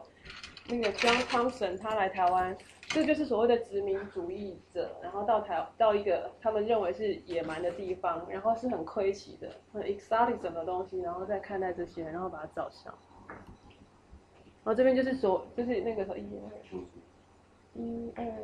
张惠妹是哪一组？高山族，高山族，哪一个？哪一个？高山族是这些族统称，是那个中国政府就高山族来概括台湾所有什么哦，真的吗？高山族在台湾来，台湾历史来讲是日本那个时候来台湾的时候，把那些人住在高山上的人称为高山族，但他们自己不会称自己高山族啊，他们自己称自己是泰，他是阿美族。阿美族，阿密斯，阿密斯，阿妹哦，原来欢迎来我们阿妹 family，原来这个意思。对啊，阿家五族吧。所以你刚人家说阿密斯，阿阿，所以他不是有个阿密特的那个专辑吗？是那个阿密斯哦他们的那个对，然后那个是泰雅，阿泰雅是泰雅族，然后这是布农族，这些分类是很早期很早期，现在已经更多了，是台湾，现在已经非常非常的复杂。反正只要你认为自己是一群人，然后怎样你就去登记，然后政府就接收这样。这个太随便了吧？有没有什么规定？就是当然当然有一定的规定，只要你是千人以上才能申请。没有没有没有没有没有，你只要这一群人，对，就是一些是文化上的考量，没有政治上的考量。对。然后他们被认为是那个南岛语系，就是这些。原住民他们认为是南岛语系，然后是那个整个菲律宾啊，然后马来西亚，我想语言，哎，刚刚是有人念语言学，对对对对，就是这个南岛语系，它整个就是往南的那个脉络，其实台湾原住民被视为是里面的一支啊，马达加斯加，对对对对对，波波波利尼西亚，对，就是刚刚那个地图其实整个。它是语用语言在语系，南岛语系。这是现嗯，这是现代，它很真的长很漂亮哎，他们嗯。然后这边我想讲的是，台湾的学者认为，就是刚刚我们在讨论的，他们认为台湾一个很大的问题就是所谓台湾的，就是陈昭英，他在一九九五年，他认为。呃，所谓的 identity，台湾还没有，还是一个很还没有系统化，也还没有理论化的一个过程。因为台湾的历史是不停的被殖民，然后不停有各式各样的认同在那里同时存在。那我这边讲，我这边是引用那个美国 Folklore Society folk 呃美国民俗学会他们对于 folklore 的定义。其实有说等于没说，其实，因为他讲了那么多，他就说是只要是人民相信的、人民做的、人民知道的、制造的，全部都是 folklore，那就是什么东西都是啊，什么都是就什么都不是啊。然后这边所有的学者，包括那个贝塔蒙，也是我指导教授， 他们都会给 folklore 一些定义。其实我们刚刚有聊到一点，就是他们。有很多各式各样的，像那个贝纳莫，就是宾大的教授，他就说是一个，只要是一个 small group，一小一个小 small group，他们的 artistic communication 就就是一个，你就可以定义它是 folklore。那我们现在做到， 是我们是。然后包括像我们刚才在讲 identity、identity 或是 diversity。其实也有学者，就是就这两个的这这两个 term 的关系，也是有写了一堆书，然后发表了一大堆的言论。那我自己目前我真的也没办法，嗯，也没办法有什么定论，因为一切都还在发生中。那这一个，诶，这个是从哪里来的？我忘记了，应该也是一个学者或者是美国民俗学会他们发表的，就是。嗯，没有一个嗯 definition 可以被 surface，然后也不应该是。那其实婴儿位我也觉得没说， 就是有时候也是还是没说。那这张图，这这个是二零一一二年从教育台湾教育部来的，就是我们嗯，有时候我自己个人会觉得，是不是民俗学会对于一个国族认同或者是一个政治上面的认同有很大的关系，因为德国跟中国仿仿佛都是这样子出来的。那我觉得好像台湾没有没有这样子的一个东西，所以我们没有民俗学系，我们有台湾文学研究、台湾历史、台湾文化，有客家研究，然后有在历史系里面分成的中国历史以及台湾历史，然后我们有人类学、有民族学、有民族音乐学，然后也有这种。呃，民族关系与文化研究，但是我们就是没有民俗学，它没有成为一个科学上的学科的定义。所以，我想我的结论就是，我们可以借由去思考这样子的关系，然后是一个开始，就它还没有，它不会是，它还没有一个结论，也还没有一个定论在那里。不过，我就是想抛出这样子的议题，然后可以去思考看看。在所谓的文化，以及我们所谓我们的文化是中华文化、客家文化，在思考这样子的的的的观念的时候，这样子的 idea 的时候，我们可以有其他什么样子的，嗯，其他的面向可以可以一同思考、一同参照。对，说到身份认同，呃大概是这样。说到身份认同，我想起来就前段时间看过一本书是，是呃，民进党的。下面的一个社会团体编的这本书，它是关于台湾眷村的一个呃发展，尤其是八十年代，呃，就尤其是这个，呃，后就是眷村到八十年代之后，然后开始慢慢的解体这样一个呃这样一个故事，它以采取的也是口述史的形式，然后来描述的。其中后记里面一句话我印象非常深刻，他说，因为这是民进党编的书，他说，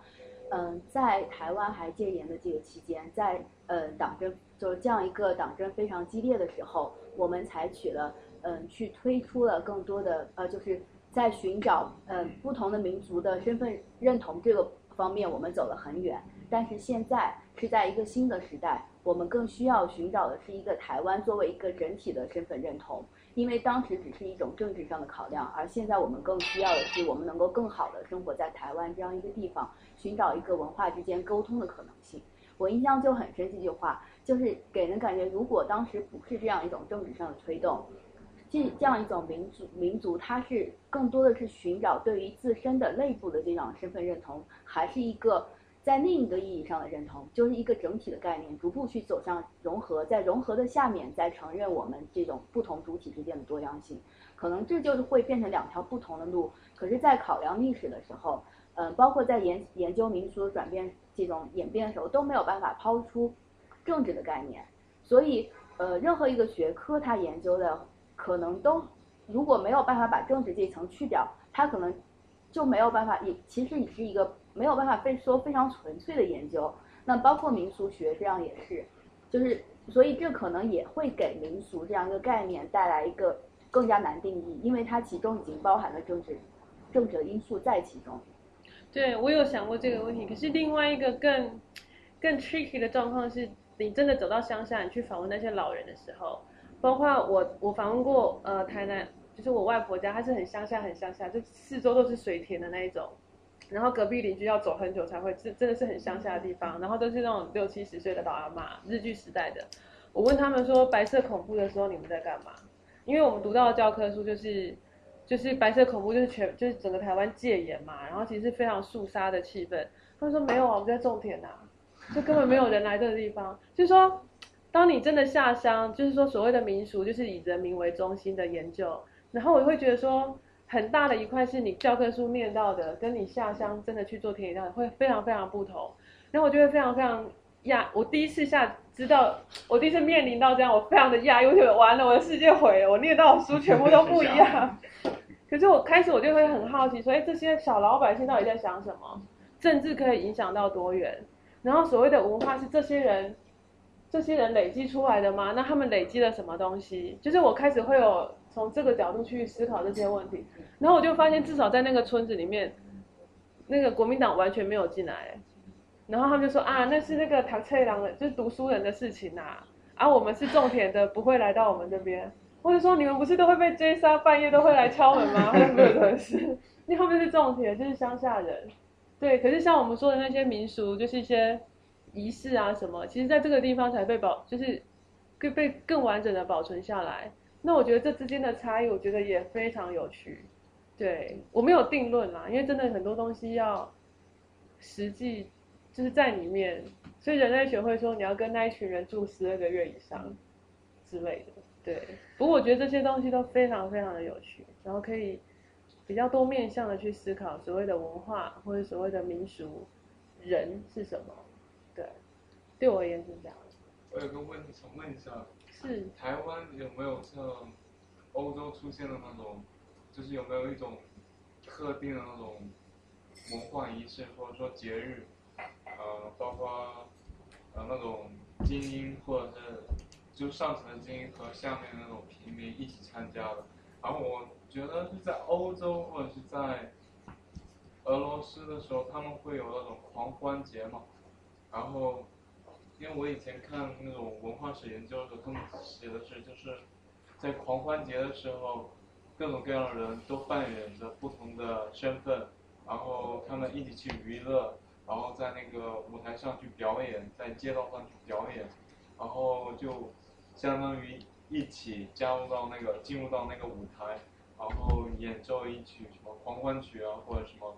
就是就是那样的。我我比较感兴趣的是，有没有一种特定的文化呃习俗或者说文化仪式，把上层的和底层人们都联系在一块？因为我们你刚才说的，呃，就是说找那种原始的那种民俗，好像更多是在。给的是一种地方性的视角，在地方的，然后我我的意思是说，有没有一种可以把地方的和那种上面的可以都联合在一块那种仪式或者？你刚刚一讲，我脑袋瓜想到是古代中国，就是那个皇帝每就是秋季跟对对对对，就是仪式上面，然后是就是那那一段时间就，我觉得台湾可以说妈祖绕境吗？所有的立法委员几乎都会去，因为它是一个。具有神奇、神圣 power、神明 power 的一个一个仪式，啊它是呃有的是七天，有的是十二天，有的是二十天，然后会去绕整个呃整个西岸西岸台湾徒步去走，然后例如说走到的嘉义县，嘉义县长、嘉义的立法委员都会跟着走一段，因为那就表示说你有那个神明有。就是会 protect you，然后 protect 这个城市这样子，我不知道这算不算。我知道中国的时候，唐代他们对中元节特别在乎。中元节。那个盂兰节，然后那个时候的皇帝反正就是也是非常在意大众。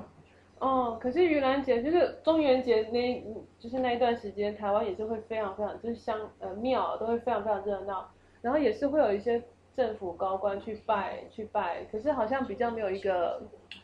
完整的仪式，因为就是拜拜，对，好像比较没有一个完整的仪式，就在这一块上面，我觉得很难去区分上层跟下层，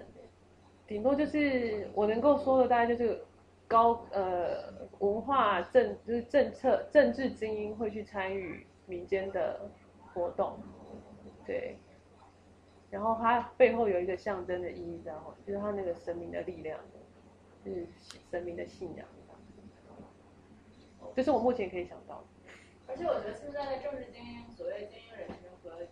老百姓之间差距已经很大了。对对对对对对对对对对，其实都很拉近这个距离。在台湾的那种神明主要是哪？你刚提到的那个妈祖，有妈祖，有关关关关公。那他们都算佛教吗？民间信仰。都是民间信仰。哦。佛教好像是禅宗对。佛教的话，我们所理解的大乘一些，它是是从那个学派一个起步，就是那么一个宗教，那么一个派，一群研究的和尚怎么样，他们搞这个学说，但是民间。他们所有 approach 是另外一种道路。嗯，民间就大概信仰一些历史人物啊，然后一些像。我觉得民间信仰有点像，就是像大陆的话，像是什么文圣人、武圣人，就可以算是民间信仰。但是我们是不信他们，我们信仰就是关公啊和孔子。我所在的城市就没有人，一般都是去拜访。那啊我觉得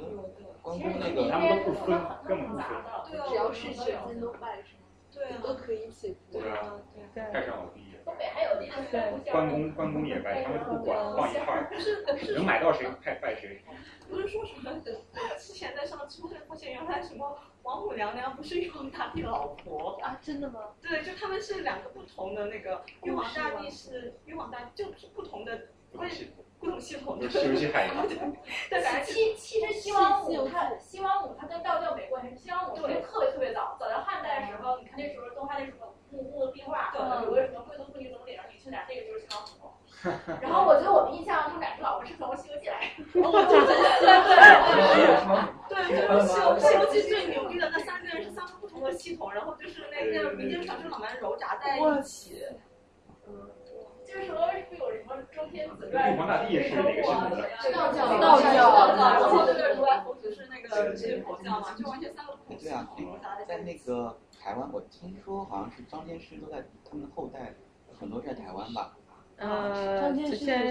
就是那个龙龙虎山的张天师，正义道派六十四代，第六十四代在台湾。那他们会不会，比如说他们那个家族那一块地，然后？他们会搞得非常传统，非常有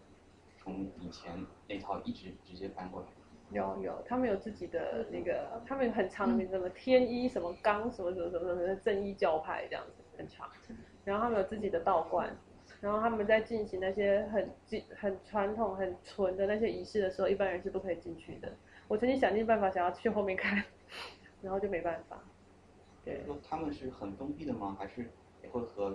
当地人一起办，这个很有趣，就是所谓的仪式，就是外面有一群的信众，他们在外面，然后什么坐骑，有点像 festival 这样，在外面也会有一些民俗活动，然后一些表民俗的表演。可是，在这个观的后面后方一个很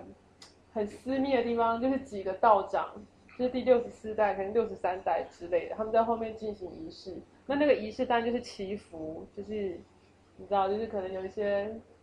国泰民安之类的，然后那些东西非常非常的纯粹，他是不给人家看的。然后他们弄完之后，他们马上就会变身，变成普通的道士，然后出去外面。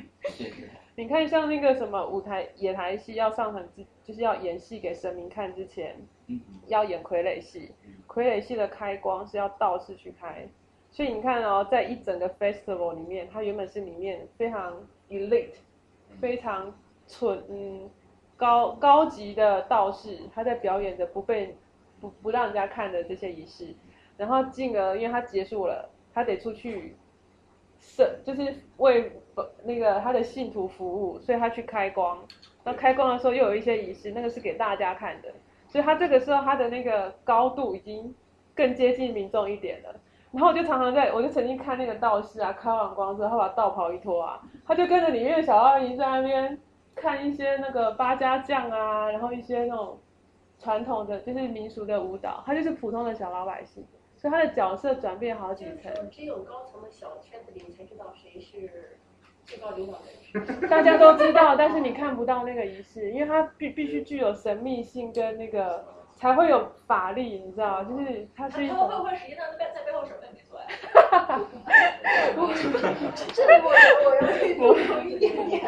就就我知道，我我们家湖北这边有个叫归元寺，就很灵的一个寺庙，它是全国唯一一个是寺庙的盘子竖着写下来的。那你有三百吨佛像。呃，对， 当然也可以数罗汉的那个也是蛮有名的。然后就就我知道，就就家里因为有点关系，他们有时候这个活动的时候会去，它也是分内阁和外体。嗯，它里面内阁可能就是几个长老、七八个人办的一些活动，外人谁都不能看。办完了活动以后，然后出去就有那个庙会，然后有灯会，然后跟大家一起做素菜，跟大家就是开光什么的。我这一说的话，我觉得这个。还是有，现在也还是有，包括就是一零年的时候，他们的那个，嗯，叫什么昌明法师圆寂，然后换那个文印法师做他们的住持，整个那个活动也是，就是它内部的有内部的活动，然后外部也是会有信众在底下上香的那种活动，这个也是有，现在在在国内在武汉，嗯，我也是知道的，嗯嗯。所以像这样子的一个层层层次的关系，我会觉得非常有趣。就是我们会说那个是道教，可是外面难道你会说外面的就不是道教？就呃，就是说我想讲的是民间信仰跟所谓的佛教、道教，其实在宋朝之后，它的界限已经没有那么分明了，很多东西都混杂在一起。你说玉皇大帝是道教，可是民间信仰也拜玉皇大帝啊。就它常常也是被放在、嗯、这个是中国宗教的一个特点，所以有也有宗教学者认为中国其实没有真正意义上的宗教嘛，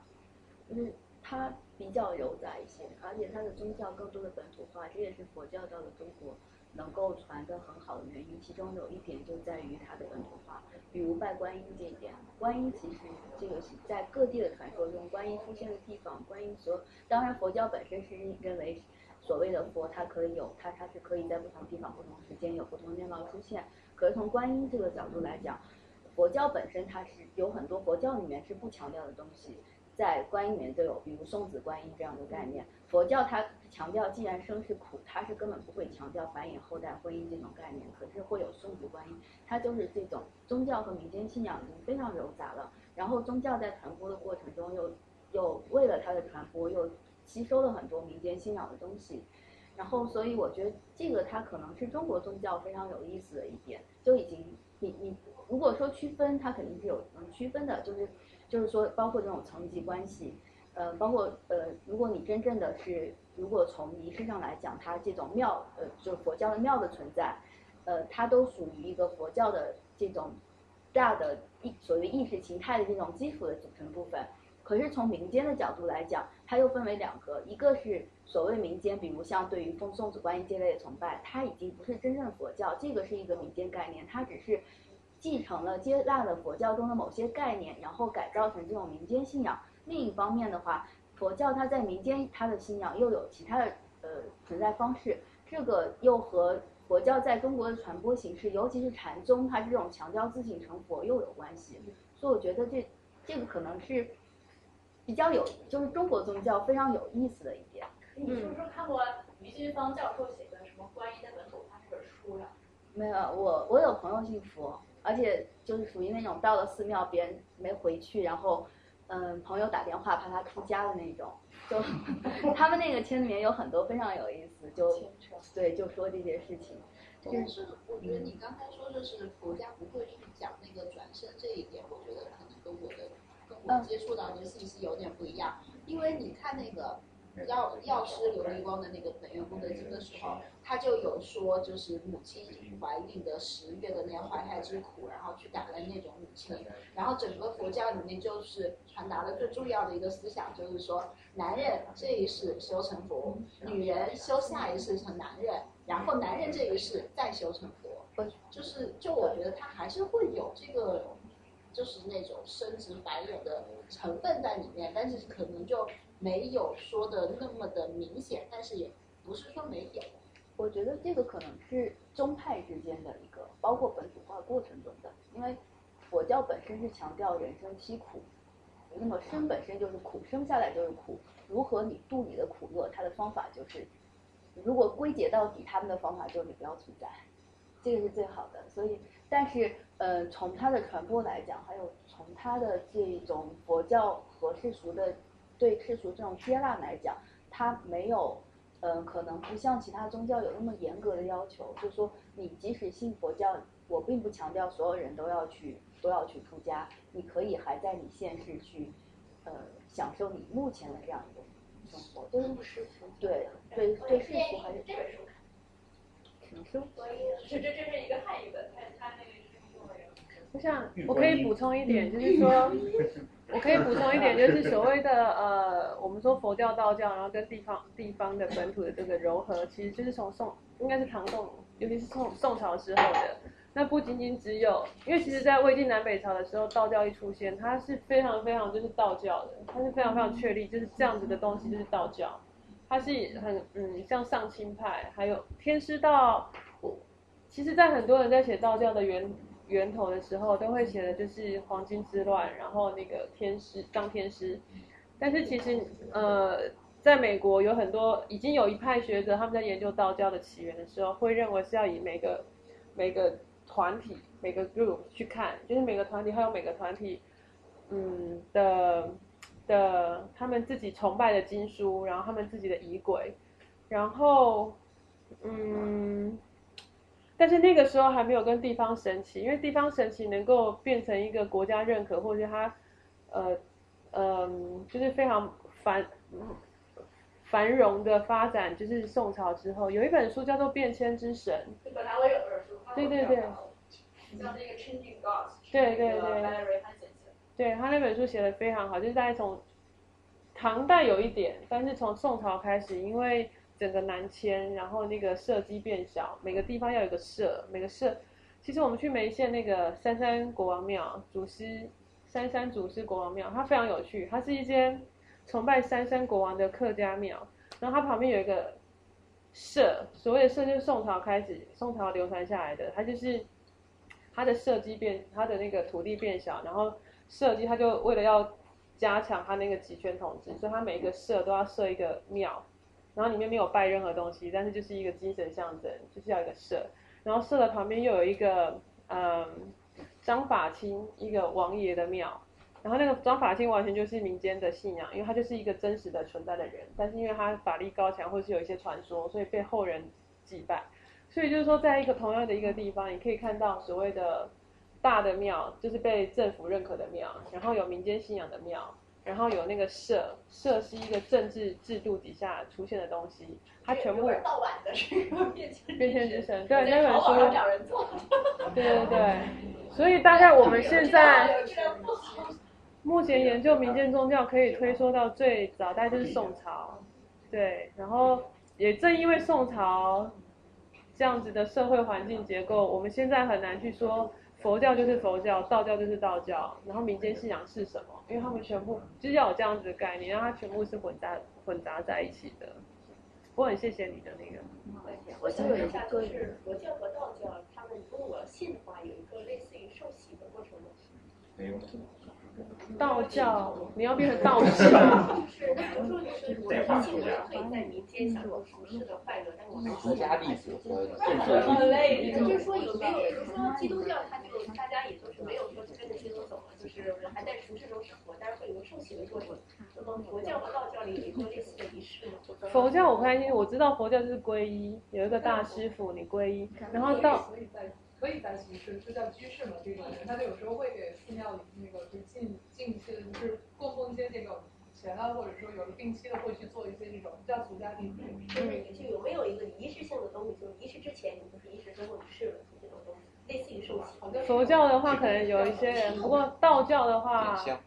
道教的话是非常有两种，在台湾一个叫做红头法师，一个是黑头法师。黑头法是你就是要去上学的，非常非常严格的训练，然后你要啥学？道教。就很像上，你要去像那个博士一样，道学，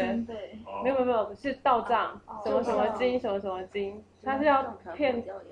对对对，他那个经书他们有看你要哪一派，然后有非常严谨的，然后你得考试，然后得你的师傅，就是你的那个，就是那个长老长老嘛，就是你的 master，就是要要要有测试的，就是全全职就是那几年都在上这个是吗？对对对，就很像。就就是那样，然后如果是红头发是，它是比较偏民间的，他们就是口传，然后通常都是那个呃家传的，就是爷爷传爸爸，爸爸传儿子，然后这很好玩。我这个暑假刚好也去填掉一个第三代的法师， 他红头法师，他就拿鞭子，就是有那个病人来，他就我被小人缠身，我现在厄运不断，然后就请你帮我除一下。然后呢，那个法师就是念一些咒，然后就拿鞭子，然后在他脖子上绕三圈。然后就这样有一个手法，就这样咻一声，它就这样出来，就是那个鞭子就出来，它就挥空气，那非常非常大声。其实我没有准备影片，不然可以给你们看。然后它就是一个 healing 的过程诶，它是治疗的过程诶，然后有一些仪式。然后我就跑去问那个第三代的那个年轻的儿子，很帅，好年轻哦。 我就问他说：“哎，你们是怎么样的训练？怎么样才可以？”然后他他有四个兄弟，但是他爸爸就选了他，因为他可能就是可以选很。就是觉得可能有一些体质，或者是有一些能力，就是例如说背诵啊，各方面是比较能够称职的这样子，然后就没有所谓的那些经经文，就是那些训练，就不是一个学科式的训练这样子。那大概就是爸爸就是传承下来的，他们那一脉是嗯，就是有茅山派、吕吕山派、岩吕山派跟。茅茅山，台湾现在大概有三对，大概有三个，一个是茅山，一个是什么凤阳，然后一个是吕山，就大概这三种。然后就看泰。他爸爸这种给人治疗这种态度，说泰国从事这种工作。他们这个家庭，我只能说以这个 case 他们是 full time，但他们也同时做别的，例如说开光，然后像一些庙的那个开图。从事。与与之相关的对对，然后他们北至台中、南至屏东都有。这儿子以后也是不太会做这些事情。家传，家传。家传做这个事情，宗教的程序。就是所以你你一个外人，你不是这个家族的，你也没办法变成那个道士，也没办法。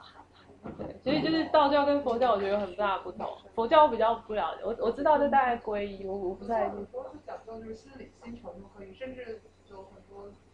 就是可以。有时候看也就不不那个是常说，如果无聊，你知道我们有个延参法师吗？延参法师，延参法师，延参法师，对在哪一个？大概哪一个地方？在大陆啊，就是一个嗯延参法师，他嗯是呃那个哦，神秘是多么的精彩，神秘对，他经常上电视，经常上那种综艺节目来宣传他的那个思想。台湾有一位大师啊。正言两个正言法，正言跟圣言，他们是佛教。像梁文道，你们知道吧？梁文道。对。梁文道不是国外人吗？对，他也是，他是和尚。是吗？他没有出家了吗？出家了。嗯，他出家了，但是他经常会参加那种凤凰卫视做一些，比如说读书的节目，然后，但是他不会直接把就是自己的想法在那个节目里面说。但是他会以这种姿态来宣传一些他认为是值得宣传的事情。我看我职的时候，看他好像没有那么极端的，就是那么厌世。我不觉得他很厌世啊，我觉得他挺积极的。我想问个问题，就是刚才讲到那个民间故事类型化，那东西方之间的这个类型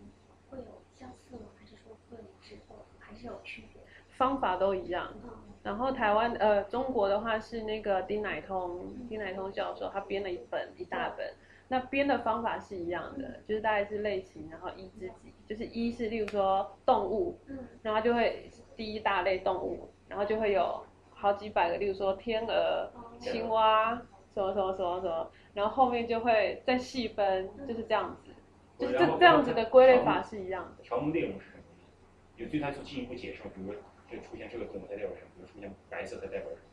它就是把没有没有没有意义，没有标签化。对标签化，它不做意义的诠释，它只会告诉你说，呃，分类法是对分类法是一样的。那它这样子的做法，它主要是要知道全世界的民间故事，你可以把它最后你可以发现它会有几大类，就都会有动物，都会有什么，都会有什么公子、公公主、王子，就是它是把它类型化去做全世界的比较。那再接下来就是神话学，神话学它会更进一步说，为什么全是这个非洲这个少数民族它的故事有王子跟公主，然后为什么在英国的某个乡村，它的民间故事也有公主跟跟王子，所以他们会觉得很很有趣，为什么会有都一样？他们开始去追溯，然后有一类就是用那种什么印欧用语言学去追，然后有就是有各式各样的方法去去探讨这个问题。但是这个追溯的目的是什么？他们想要知道为什么会这样，为什么大家都对那个有兴趣，为什么都对那个，就像那个什么、啊，嗯，好像是希腊古希腊他们的医，我们中医里面不是有那个，不是中医，对中医，哎，就是我们有金木水火土嘛五种，嗯那好像是古希腊他们也也是有类似这样的，对对对，类似这啊样，然后又有代表各自的颜，对，然后有各自代各自的颜色。各自形状，他们有五种标准衬托命题。对，然后好像我记得，好像席文老师跟谁就有写过一本书，就说，哎，为什么两个相差这么远的民嗯族，他们对于自然，他们对宇宙的这种观念，然后这分类法都是以这样子来分，他们会觉得很有趣，他们只是想知道为什么。像这种就是对于民间的研究，就是这之间的联系，是不是会对于比如说严肃文学或者精英文学这方面，比如说怎么寻找一种普世的语言？这个会有一些帮助。哦你是说对？你是说研究民间文学吗？对，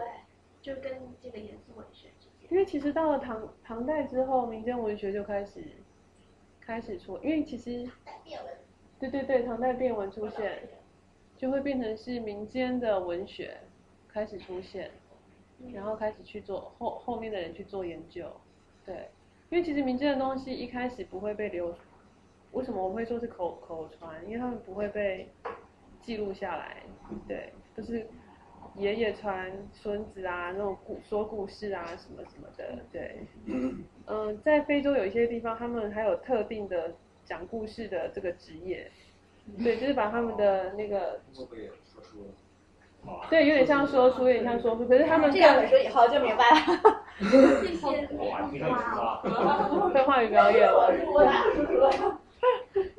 对他们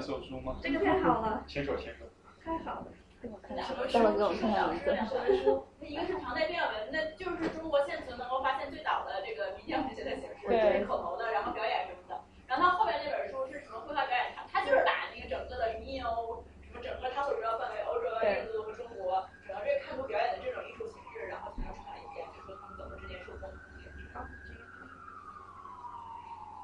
我来做 可以可以可以传阅，对对对，可以传阅一下。去那个新浪爱问知识的人，然后你搜，他其实都可以下地啊，有好早有早有。哦，对，我觉得爱问送的东西很多人都可以超牛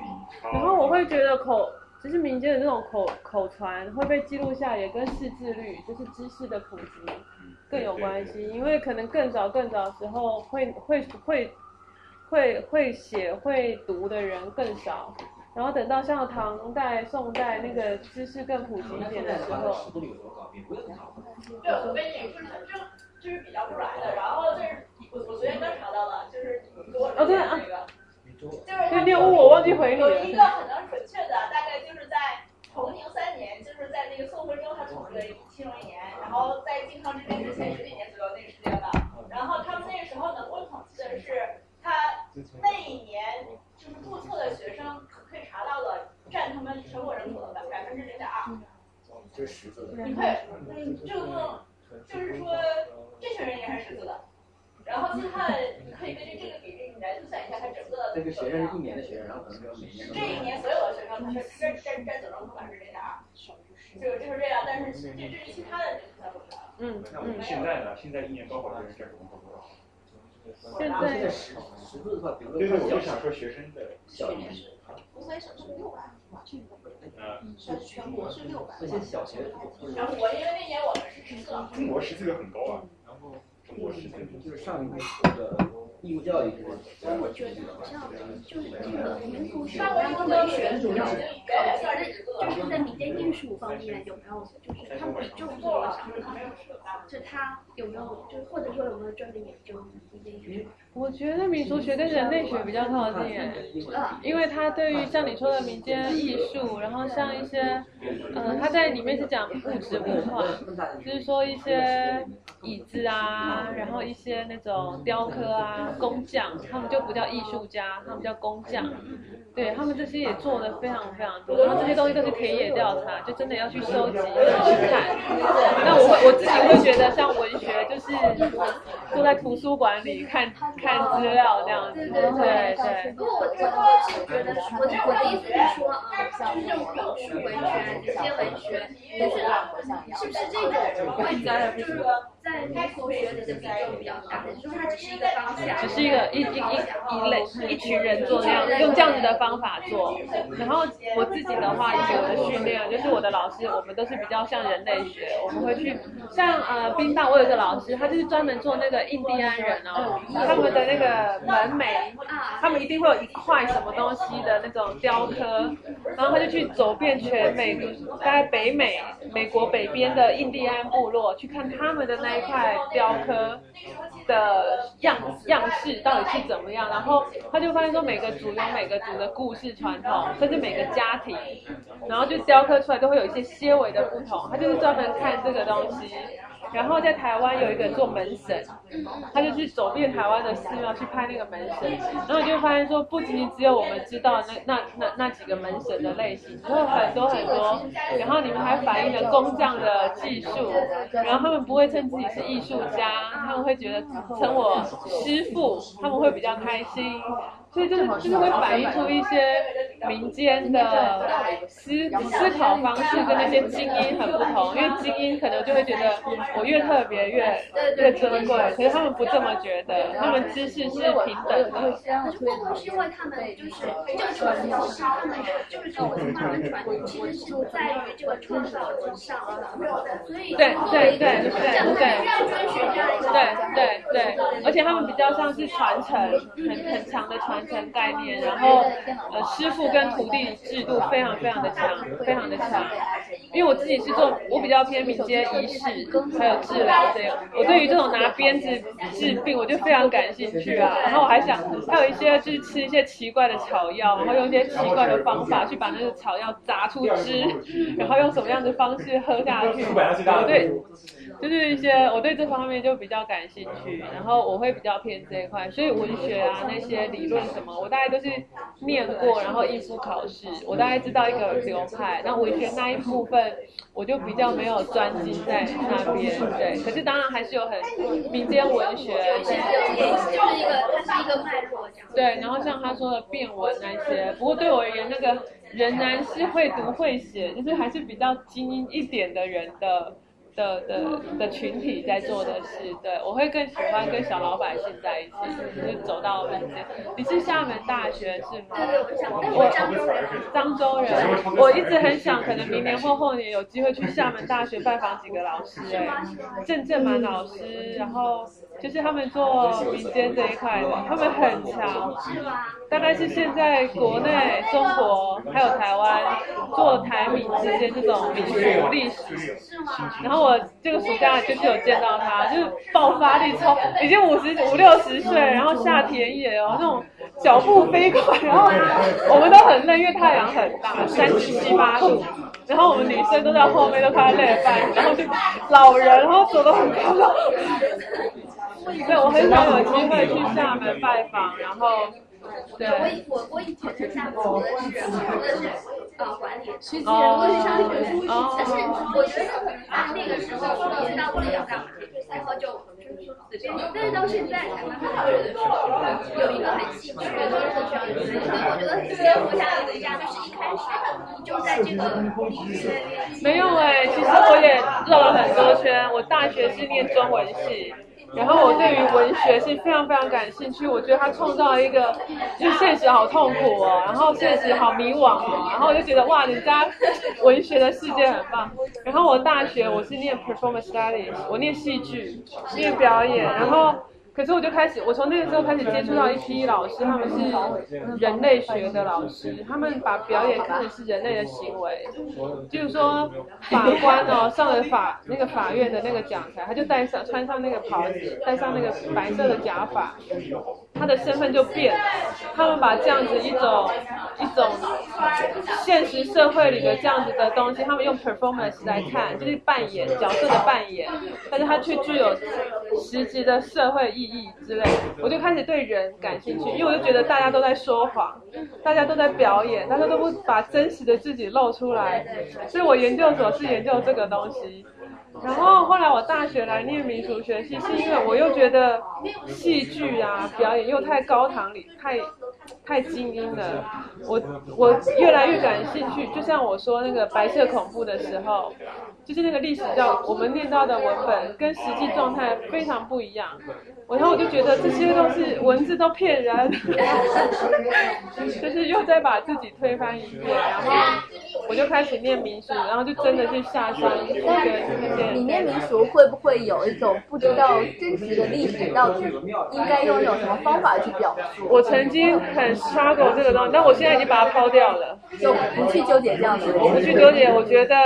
我眼见为凭，就是我真的去乡下，因为那个东西很妙，就是你在学校里面念了很久的书，你已经知道实际生活是什么样的，可是当你下乡去之后，对我而言是非常震撼的，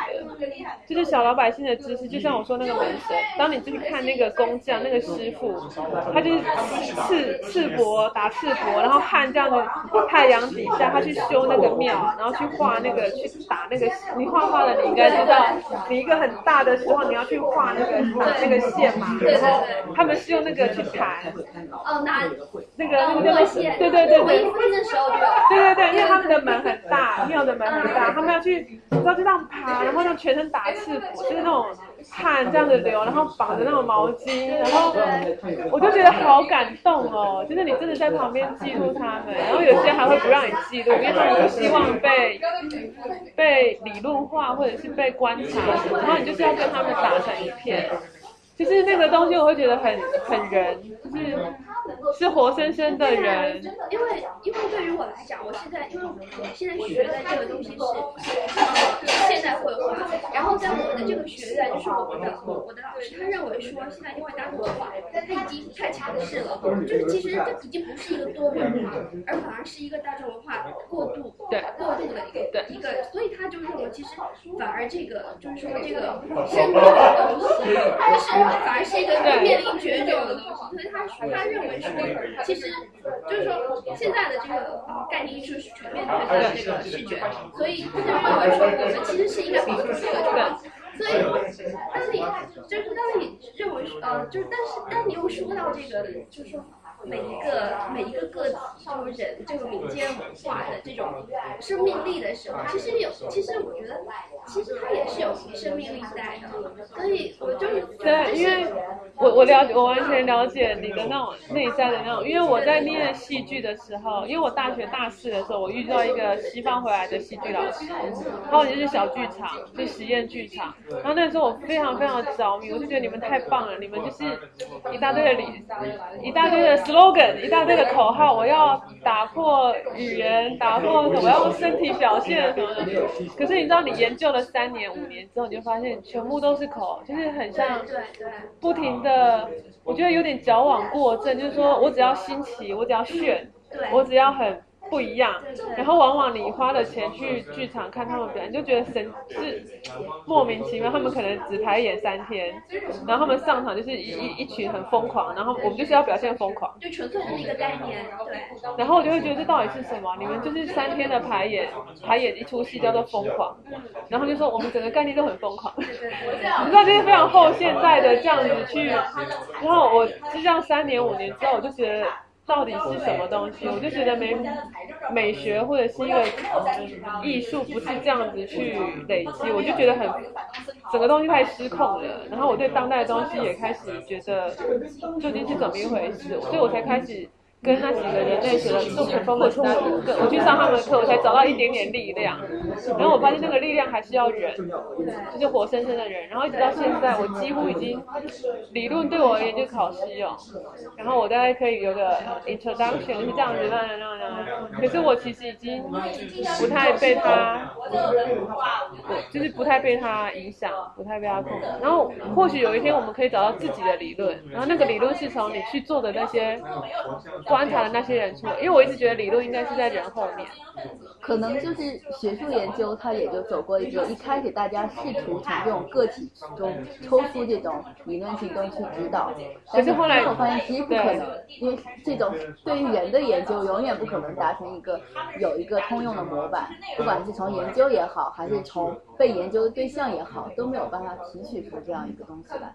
可是所谓的理论不见得是一个通用的模板，它可能是对是一个像你说福寇，他他其实研究哦，我大概知道也就是其实像我觉得应该是过度滥用理论，当代现代学术对，可能理论更多的它还是一种描述性，对，但是如果被滥用以后就变成一个套。可是你去看每一个理，至少在人文学科的每个理论，它又都有自己的来源，就像妇科福寇，它是十十五十六世世纪的法国。呃，宗教跟社会之间的影响，因为那个时候宗教一直前进人民去谈论性，然后就是他他是讲一个呃规训你，哎，没有我我讲的是性史，对不起，就是福寇的那一本性性史 History of Sexuality，他讲的是十六世纪十六世纪法国，他讲的是说当教会越禁止人民去谈论性的时候，其实性从来没有消失，它反而在私底下更蓬勃的发展，所以所谓的那个压抑跟。跟反抗跟我秘密行动它之间的关系是什么？就是他在探讨那样子一个社会，它有它的对象互相探讨。可是我觉得当代的当代的学界就是直接把那一段就是引用过来去套用一个什么东西，我是很反，我是很不喜欢这种东西的。我反而宁愿去去念复复扣的原原文是什么，然后你知道他他的理论，他的这样子的看法是怎么来的。那我觉得所谓的理论也不过。或是他用了一个非常精确，然后很、很、很、很厚实的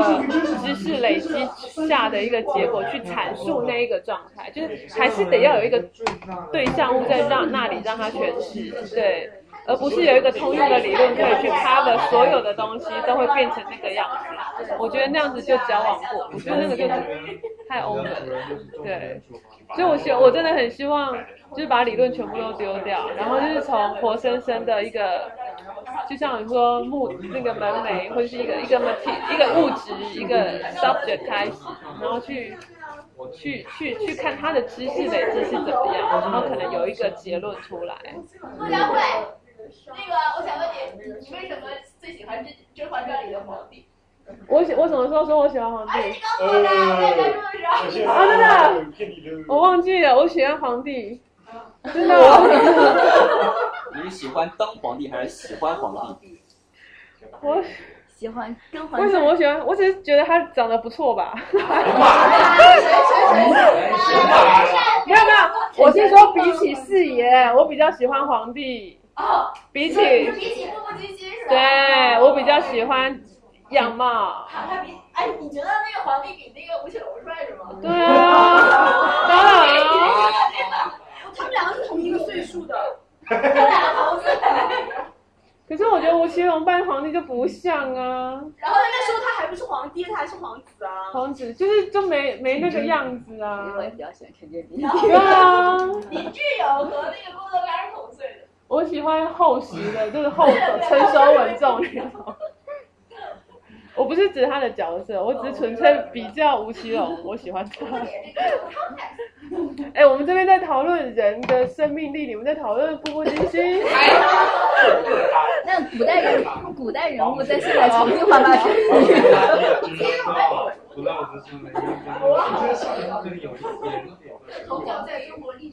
我还有蛮多朋友是研究人类学和社会学的，但嗯是做民俗学的好像基本就没有碰到过。当时高考嗯报志愿的时候，觉得你人类学就看着就没有生物有关系。我我我对人类学知道还蛮早的，是因为是因为对费孝通很感兴趣，然后费孝通费孝对，但是费孝通本来在中国一一开始他宣传的都还是按他社会学家，但他自己说其实我不是做社会学的，我是做人类学的，但因为但是人类学一一直在。在国内一直是长期被归于社会学下面的，对，就是没有分开来，但其实就他们还是有一些区别的。那个哎，怎么变成这个？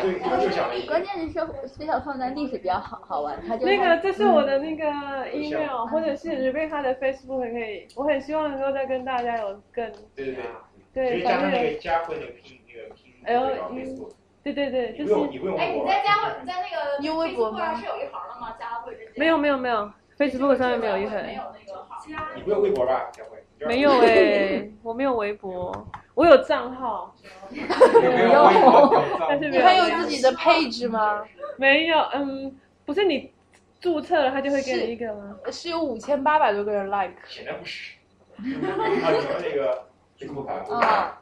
，Facebook。要不是我，哎呀，我我从来没上过，怎么突然有人？ 怎么那么多啊？是你吗？都没有啊我。你可以从那个，哎，这个人还跟我一模一样的字。哦对啊。五千七百多个人来个。因哦为佳佳慧在台湾是非常非常菜市场的。哎，我知道那个张哲家小孩也叫佳慧。周佳慧。可以从 Rebecca 那边连过去。他们很多人也没有我的 Facebook。对。所以你就直接加你就好。老赵的也搜不到。有啊。老赵他跟那家伙是朋友呀。哎，我的 Facebook 的 email 是。嗯你家好吗？佳慧。有一千多好友，然后是。他没有找到他就开始。我可以找我。用那个用 email 可以找，对不对？十二月十号生日。对啊。哇哦。哎，你们你们知道这个节吗？双十二。这么多要加会啊的好像也是国啊民党迫害，好多啊呀！呃，西安事变，还有迫害了那个昆明那一次啊，对，还有昆明那是那是幺二幺，我啊们是十月十号过生日啊。哎，不是，对，我他双他双十二比较有名，双十二是西安事变，所以哦我们可能听的比较多一点。之前还有在讨论说，为什么台湾是用十月十号当国庆日？因为十月十号是。好像是国民党的什么？是因为武昌起义嘛？但是就当时武昌七日起，啊武昌七日起义，然后对，然后那年就是纪念中华民国百年的时候，然后就觉得这个时间怎么来算？说如果按照十月十号的话，就要提前一年，因为但是中华民国建国是一二年，对， 就当时宣传的时候觉得挺奇怪的。当时他是哦从十二十月十号开始，那那一年开始开始开始纪念嘛。对我那时候台湾有在讨论说，为什么会有一个党的起义当？当成国庆日，因为像美国就是独立纪念，就是宣宣言的那一天啊，七月四号嘛，就是一个国家为主体，然后台湾的国庆日居然是国民党的那个起义。日期，他们也是在讨论。对，其实这个蛮有意思的。其实中国共产党也没有说拿就是建党这一天，然后作为国庆日。对啊，对啊。哎，那你们的那个十月没有在台湾建国啊？只是只是逃到台湾去。可是因为在中国中华民国的国庆日就是十月十日。哦。就是如果今天国民党的人在中国的话，还是以十月十日。这是武昌起义的。对啊，为什么不？会是建立中华民国的那一天。一号是因为当时解放军九月份整个就是北京全部控制了以后，然后就定于十月一号举行开国大典，所以就哦对呀，至少是一个开对它有这样一个标志性的事件在。我觉得是这个武昌起义。但我觉得挺有意思的，没有按什么说一月一号呀什么的。啊我其实我是出国，我出来之后，然后跟很多就是大陆的朋友聊，我才发现说，就是我的教育就是有一块完全是相反的，就是完全不。我我其实民间的接触我已经知道很不一样，可是当你真的去去聊到说，哎，你们的呃高中的教育是教科书是这样子写，然后台湾的教科书是那样子写的时候，你还是会觉得。还蛮惊讶的，可能到我们这一代就对，没有，我觉得我当时。我刚是看这个台湾的巨流团，我觉得那个才是真正认识到就是台湾的这个。哎，哇，巨流你记得很巨巨流的举办人，他的他的他的老师是朱光潜，朱光潜，对，他我知道徐邦媛，还有一些我其他的，可是我好像没看过这个。巨流河在对，在我们那边还蛮有名的，国内非常，而且很多人还高价去买台版书，所以是啊，巨流就是巨大的河流，对，但是是巨流。但我那边啊看到了，就是我又专门看那个国共战争太阳神了，但我普通那会儿都算乡下了，好不好？比较乏味，但是那跟他历史看的描述让我觉得我对台湾看的最精彩的书是零六年当时大陆有本书引进过去叫《海神家族》，然后《海神家族》，我觉得这本书就知名度不像这个高，它的政治都是对，它更多是从台湾人的本土，它是说一个在在海外生活了二十年的台湾女性。然后回到台湾去寻找自己的身份认同感，因为他的例子非常有意思，他的增幅增幅语，为什么一搜就 no 一个是北京人，一个是一个是江苏人，在北京结婚，你有他的外公，我刚加了老赵，那从他里面找我又从安徽到的台湾，他的外祖母是日本嗯人，然后就是这样一个，就是他，而且后来家家族也有很多和战争，就包括日治世界，包括二二八，然后包括革命。才会白色粉丝一到，没有，可以先到我们的豆瓣，我们俩的豆瓣都标了，都标了。我没有加他的豆瓣，以后就觉得嗯可能原来还是有种概念，就是后来讲大家去说台湾的时候，说到好厉害，刚刚那本书是我觉得会有很多人会觉得中华民国从周文哥的口能到翻译的地步，这样一种对于身份没有没有，大家都是从翻译开始学习，很少有作为一个翻译，我很开心。然后看了以后发现啊，其实那个在身份上因为做那个，但这个做完这个没有办法真正的说看会特别难看，是吧？我也去看一看。我真的哎我师傅有印象，他应该是。而且这本书我觉得应该属于删节比较哎少，因为它的政治意味。现在很厉害，很好。我那个赵一，你要不要讲讲那个下下次啊？大家预告预告下次活动是那个南方周末记者张哲，哎他给我们讲还没有定讲什么，他他在南方周末的一些见闻嘛，可能。中国南方啊，嗯南方周末你知道吗？知道南是方一本很火的一个刊物，真的吗？他说南方，就叫南方周末，就是广在贝斯在广州的一家报刊。就是原来那个奥巴马访华的时候，就是一个和政府我们那边报纸有一个党报，下面都有一个周末报。嗯南方周末呢，其实因为所有的报纸其实都是归党报管的，对，但是这个。广东和广州那就广东省和广州市相对管的比较松点，就出现了虽然在党报系统下面的周末报社，说现在广东有独立的趋势，显而言之就是政治不那么正确的，真的吗？显而言之就政治不那么正就确。是广东永远都哎有有最高好评。哦，那为什么政府没有监控？没有它已经相对监独对，对它它的经济比较独立一点点，而且它天高皇帝远嘛，政府不太管得到。然后哦像又今年靠年港初，他写那个宪政的那个新年献词，然后就被改得面目全非，就是还是讨会论宪政，对，然后就被宣传部对，改，哦，就很好玩。但是闹得很火，很多记者就说要辞职，哦很多人就说游戏还挺浪漫的。哦对，因为我听说你们的就是呃报纸啊或什么，都还会是有一被个审监查，还是对有一个审查的很严格的审查，然后经常会把版面整个删除。还有对版面这么一说，就是如果当天出了一个什么大新闻，第二天就《光明日报》《人民日报》《长安日报》全部都一样，全部版面，所有都是接受的什么新华社开头都通一稿样。，嗯嗯所有都是新华社但通是稿。现在不太一样了，比如《人民日报》经常会发点比较二的言 论，我当时， 我当时看那个才伤心。去那个呃华盛顿的那个 museum 的时哦候，九幺幺那天的报纸，全世界所有的头版都是那个九幺幺的事情，就只有中国不是领导访问就只有中国是江泽民总书记，就真的是这样写的。现在都是叫江泽民了，当时叫江总书记，然后访问军队怎么怎么怎么样，还说美国某地发生爆炸，然后就这样一句话，哦美国某地啊，当时就很，那真个的是白岩自松惭也形吐秽。槽过这个嘛，真的自惭形秽，当时嗯朝鲜没有报纸，没有公开出来，朝鲜日报是韩国的。呃，朝鲜日报是韩国的，对，朝鲜日报用韩国朝的。你现在去北韩方不方便啊？啊，去北韩不可以进，韩正南不可以进。中国人可以去北朝鲜，北朝鲜但是南韩国的人去北朝鲜得取到中国，不能从三八线走，得从中国走，或者再去从前面的。那外面的人呢？像台湾这样子要过去，美国人要去可以吗？好像会有专门的 tour 带着你走一走。对对，他们有他们的哦金刚山的 tour，或者是他们的那个平壤的 tour，还哦有开城 的夜景。哦就是不可以很好奇吗？我很好奇，我我也也很很想想去去缅缅甸甸跟跟北北韩韩。缅甸还好，缅甸没有什么。嗯缅甸开放了。对对，韩国这边不可以，就就哪怕我很想看中国留昂学山生在素那边季。我是看我在飞机上看他那一部，就是那个哦杨杨紫紫琼琼演的，我就 哭的哭的跟什么，然后旁边人就是觉得， 我就是哭，然后觉得太感 人了。人家在飞机上都看这么有品位的片子，那就刚好他们播昂山素季，就是她的那个 女主角杨紫琼演的，是电影还是传记？是电影，然后演他，是是纪录片那样的吗？还是其其实是剧情片，就是很煽情。然后就飞机上，我忘记我坐国泰吧，就从台湾回美国的路上。国泰电影剧好剧，然后对，然后就看，我就开始在那边，然后看得稀里哗啦，然后旁边那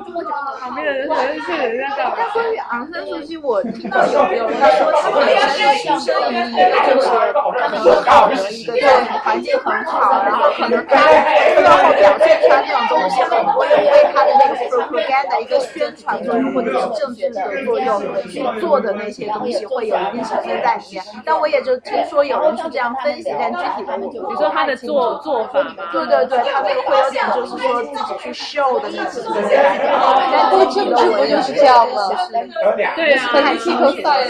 因为他爸爸就是他们那个反反抗军，就是要占领缅甸的政权的时候，他爸爸是将军，所以他爸爸被那个反抗军给杀了，然后他们全家就跑到英国，他念的念到博士嘛，然后他先生也是也是那个政治还是什么的教授，对，他是英国人，对，而且是伦敦大学还是剑桥，反正就是非常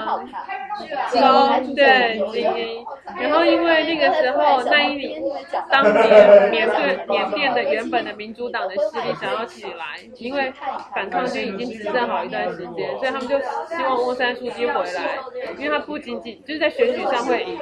因为他爸爸曾经是受害，就是他有那个卖点，呃然后他但是他只要一回来他就出不去，所以为什么他被软禁长达十年？就是他在不停的在跟反抗军的政权抗争中，他是没有办法出来的。包括他先生后来得癌症死掉，他也不能出来。对对，然后就看到这边我就开始大哭，好感人那哎我觉得，如果对这种感兴趣，还可以去关注一下埃及前总统的老婆叫哦巴斯玛吧。她她和那个埃及总统也是在英国留学的时候认识，后来埃及不是就发生政变嘛，然后就是为了这个动荡，他们两个人就中途中断学业回到埃及，结果就是把这个政府推翻了以后，他们就是各种的周旋，各种的那个东西。我上次是看的一篇报道，但具体的电影或者什么可能还没有出来，因为比较近嘛。但是我觉得也可以关注一下，那个那个女的还蛮漂亮，真的，啊因为就是那个留学的那种。一，她上次我看是一袭大衣，就是一身大衣，一袭那种红色围巾，特别哦，特别勾魂的那 种。我是有听过人家说翁山书记当上总理之后，就是他真的他的梦想实现了之后，好像前一阵子有一个什么案子，就是就是好像是一个医生还是什么的，然后要好像是要推荐诺贝尔和平奖还是什么，就是它是一个人权的议题，然后是有关和平跟人权的。然后原本以为翁山书记会站在他这一边，然后想不到没有，翁山书记选择沉默，然后大家那个时候舆论就有出对他来很。失望是吗？对，就觉得你是这边出来的，你怎么会不支持跟你有同样经历的人呢？但是像奥巴马还不是就是黑人觉得他太白，白人觉得他太黑，也都是这样的。对，但是奥巴马的很多政策很偏向老墨，这一点让人觉得很纠结，就是他一点不偏。我觉得美国是也快那个啦，他不是前阵子前几天、前几个礼拜在这边罢工，政府罢工，然后一堆问题。我觉得这他们那那天我去，不乐就前天我才去西点军校，然后那个人就说，呃，政府关门的时候是什么？呃，disorganized chaos，然后呢，等等到政府回来就是那个 organized chaos，反正都是 chaos。对对对，法利亚，笑的。法利亚就对啊，你刚出来翻译了。我才知道，啊，那个西点军校不光是军校，它的工它的工程学也超级强，它还有社很强的社会科学。哇！而且它一般的年龄它要二十二万刀。一般的话，军校的社会学都研究的很好。你看那菊与刀也之前是军事研究学出来的，就就有 funding，然后去研究怎么去占领或者怎么去统治，这也算社会学这种这种东西的方面。他们赛德克巴莱很喜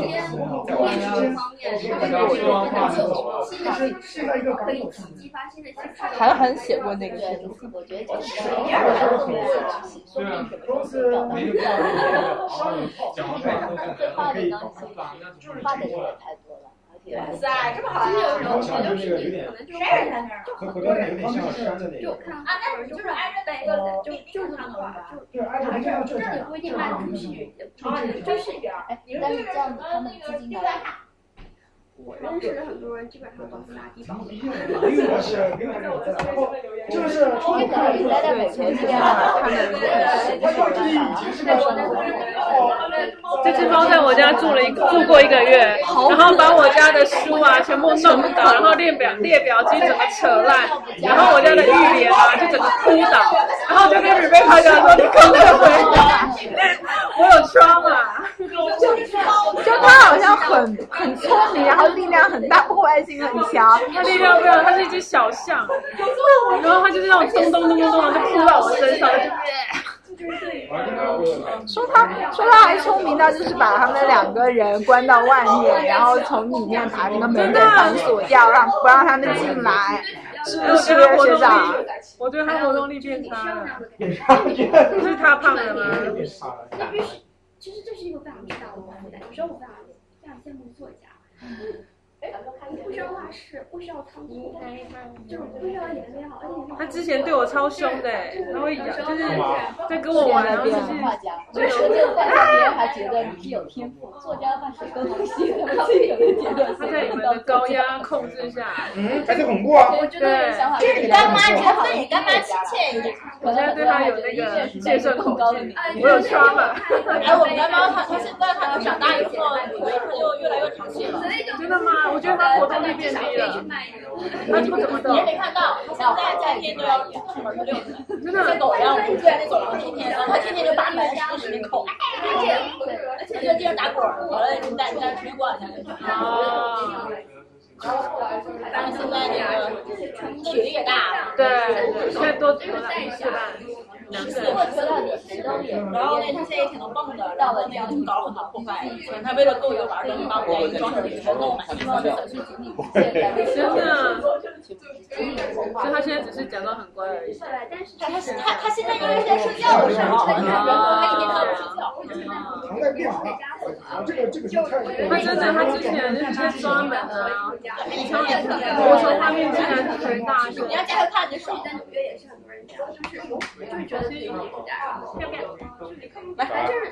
就是他其实是要出去攻击那个猎兽的，西伯利亚猫。你嗯看，你看什么？对，这儿他当时特别吓人。我之前有一个，哎哎当哦时不过我觉得很奇怪，这是一个中国人用英文写的书，他为什么还要请三 D 译者把它翻译成中文？他就是皮大，他自己太忙了。了。你先不要想太忙了中文写不好啊，好多人会说他他是是这中样文写不好。他在我家，他是在中文，他是在 他从大陆和台湾接受的那个就教育，然后才到美国。不，他说实话，真的真的会有，他找不到中文的对应的词，完全不知道，他有可能学的这个东西就是英语，我人们家就可可以以找找。翻译的人要理解他看一更本难书，突然发现我豆瓣上标过了，然后一看一表陈欢宇是我一个朋友的朋友，他推荐我这本书。 啊，陈慧茹，陈老师，啊我真的我对，对，他是我一个学社会学的朋友是朋友，然后原来还挺还写的，这本书出来以后还写了人去社会学在，我不知道你还认识他，在河南学的大学，我们叫高远。没有哎，我们真的在河南学，我原来在在国内就学了荷兰语，所以跑到河南学了英语课的，有没没事事儿笑死了。我当时我在记得哪？你在哪边？我在那个在北京，这不是翻译了，是翻我以前也就译是翻译我就是是吧这也是翻译我在外面那个 MA 那边的外面，全运动完全运动是画漫画那然后个，那时候我就在那个不是吧？小区，那是蔡徐坤，在那小区，你在蔡徐坤，所以我对那个还蛮常来的，我有朋友在国外的，我还蛮常来的，我就觉得可以在这弄对。但我还有我是活跃的，聊聊，真的很有因为 Facebook 有有我加你，我我我加你，然后就一个一个美国教授为为啥要写中文？两个英英文教文教授授是是像我非这常样新是吧？对对对，非洲新那个时候最近看我现在认识中国人，为什么还要跟人家翻译？然后说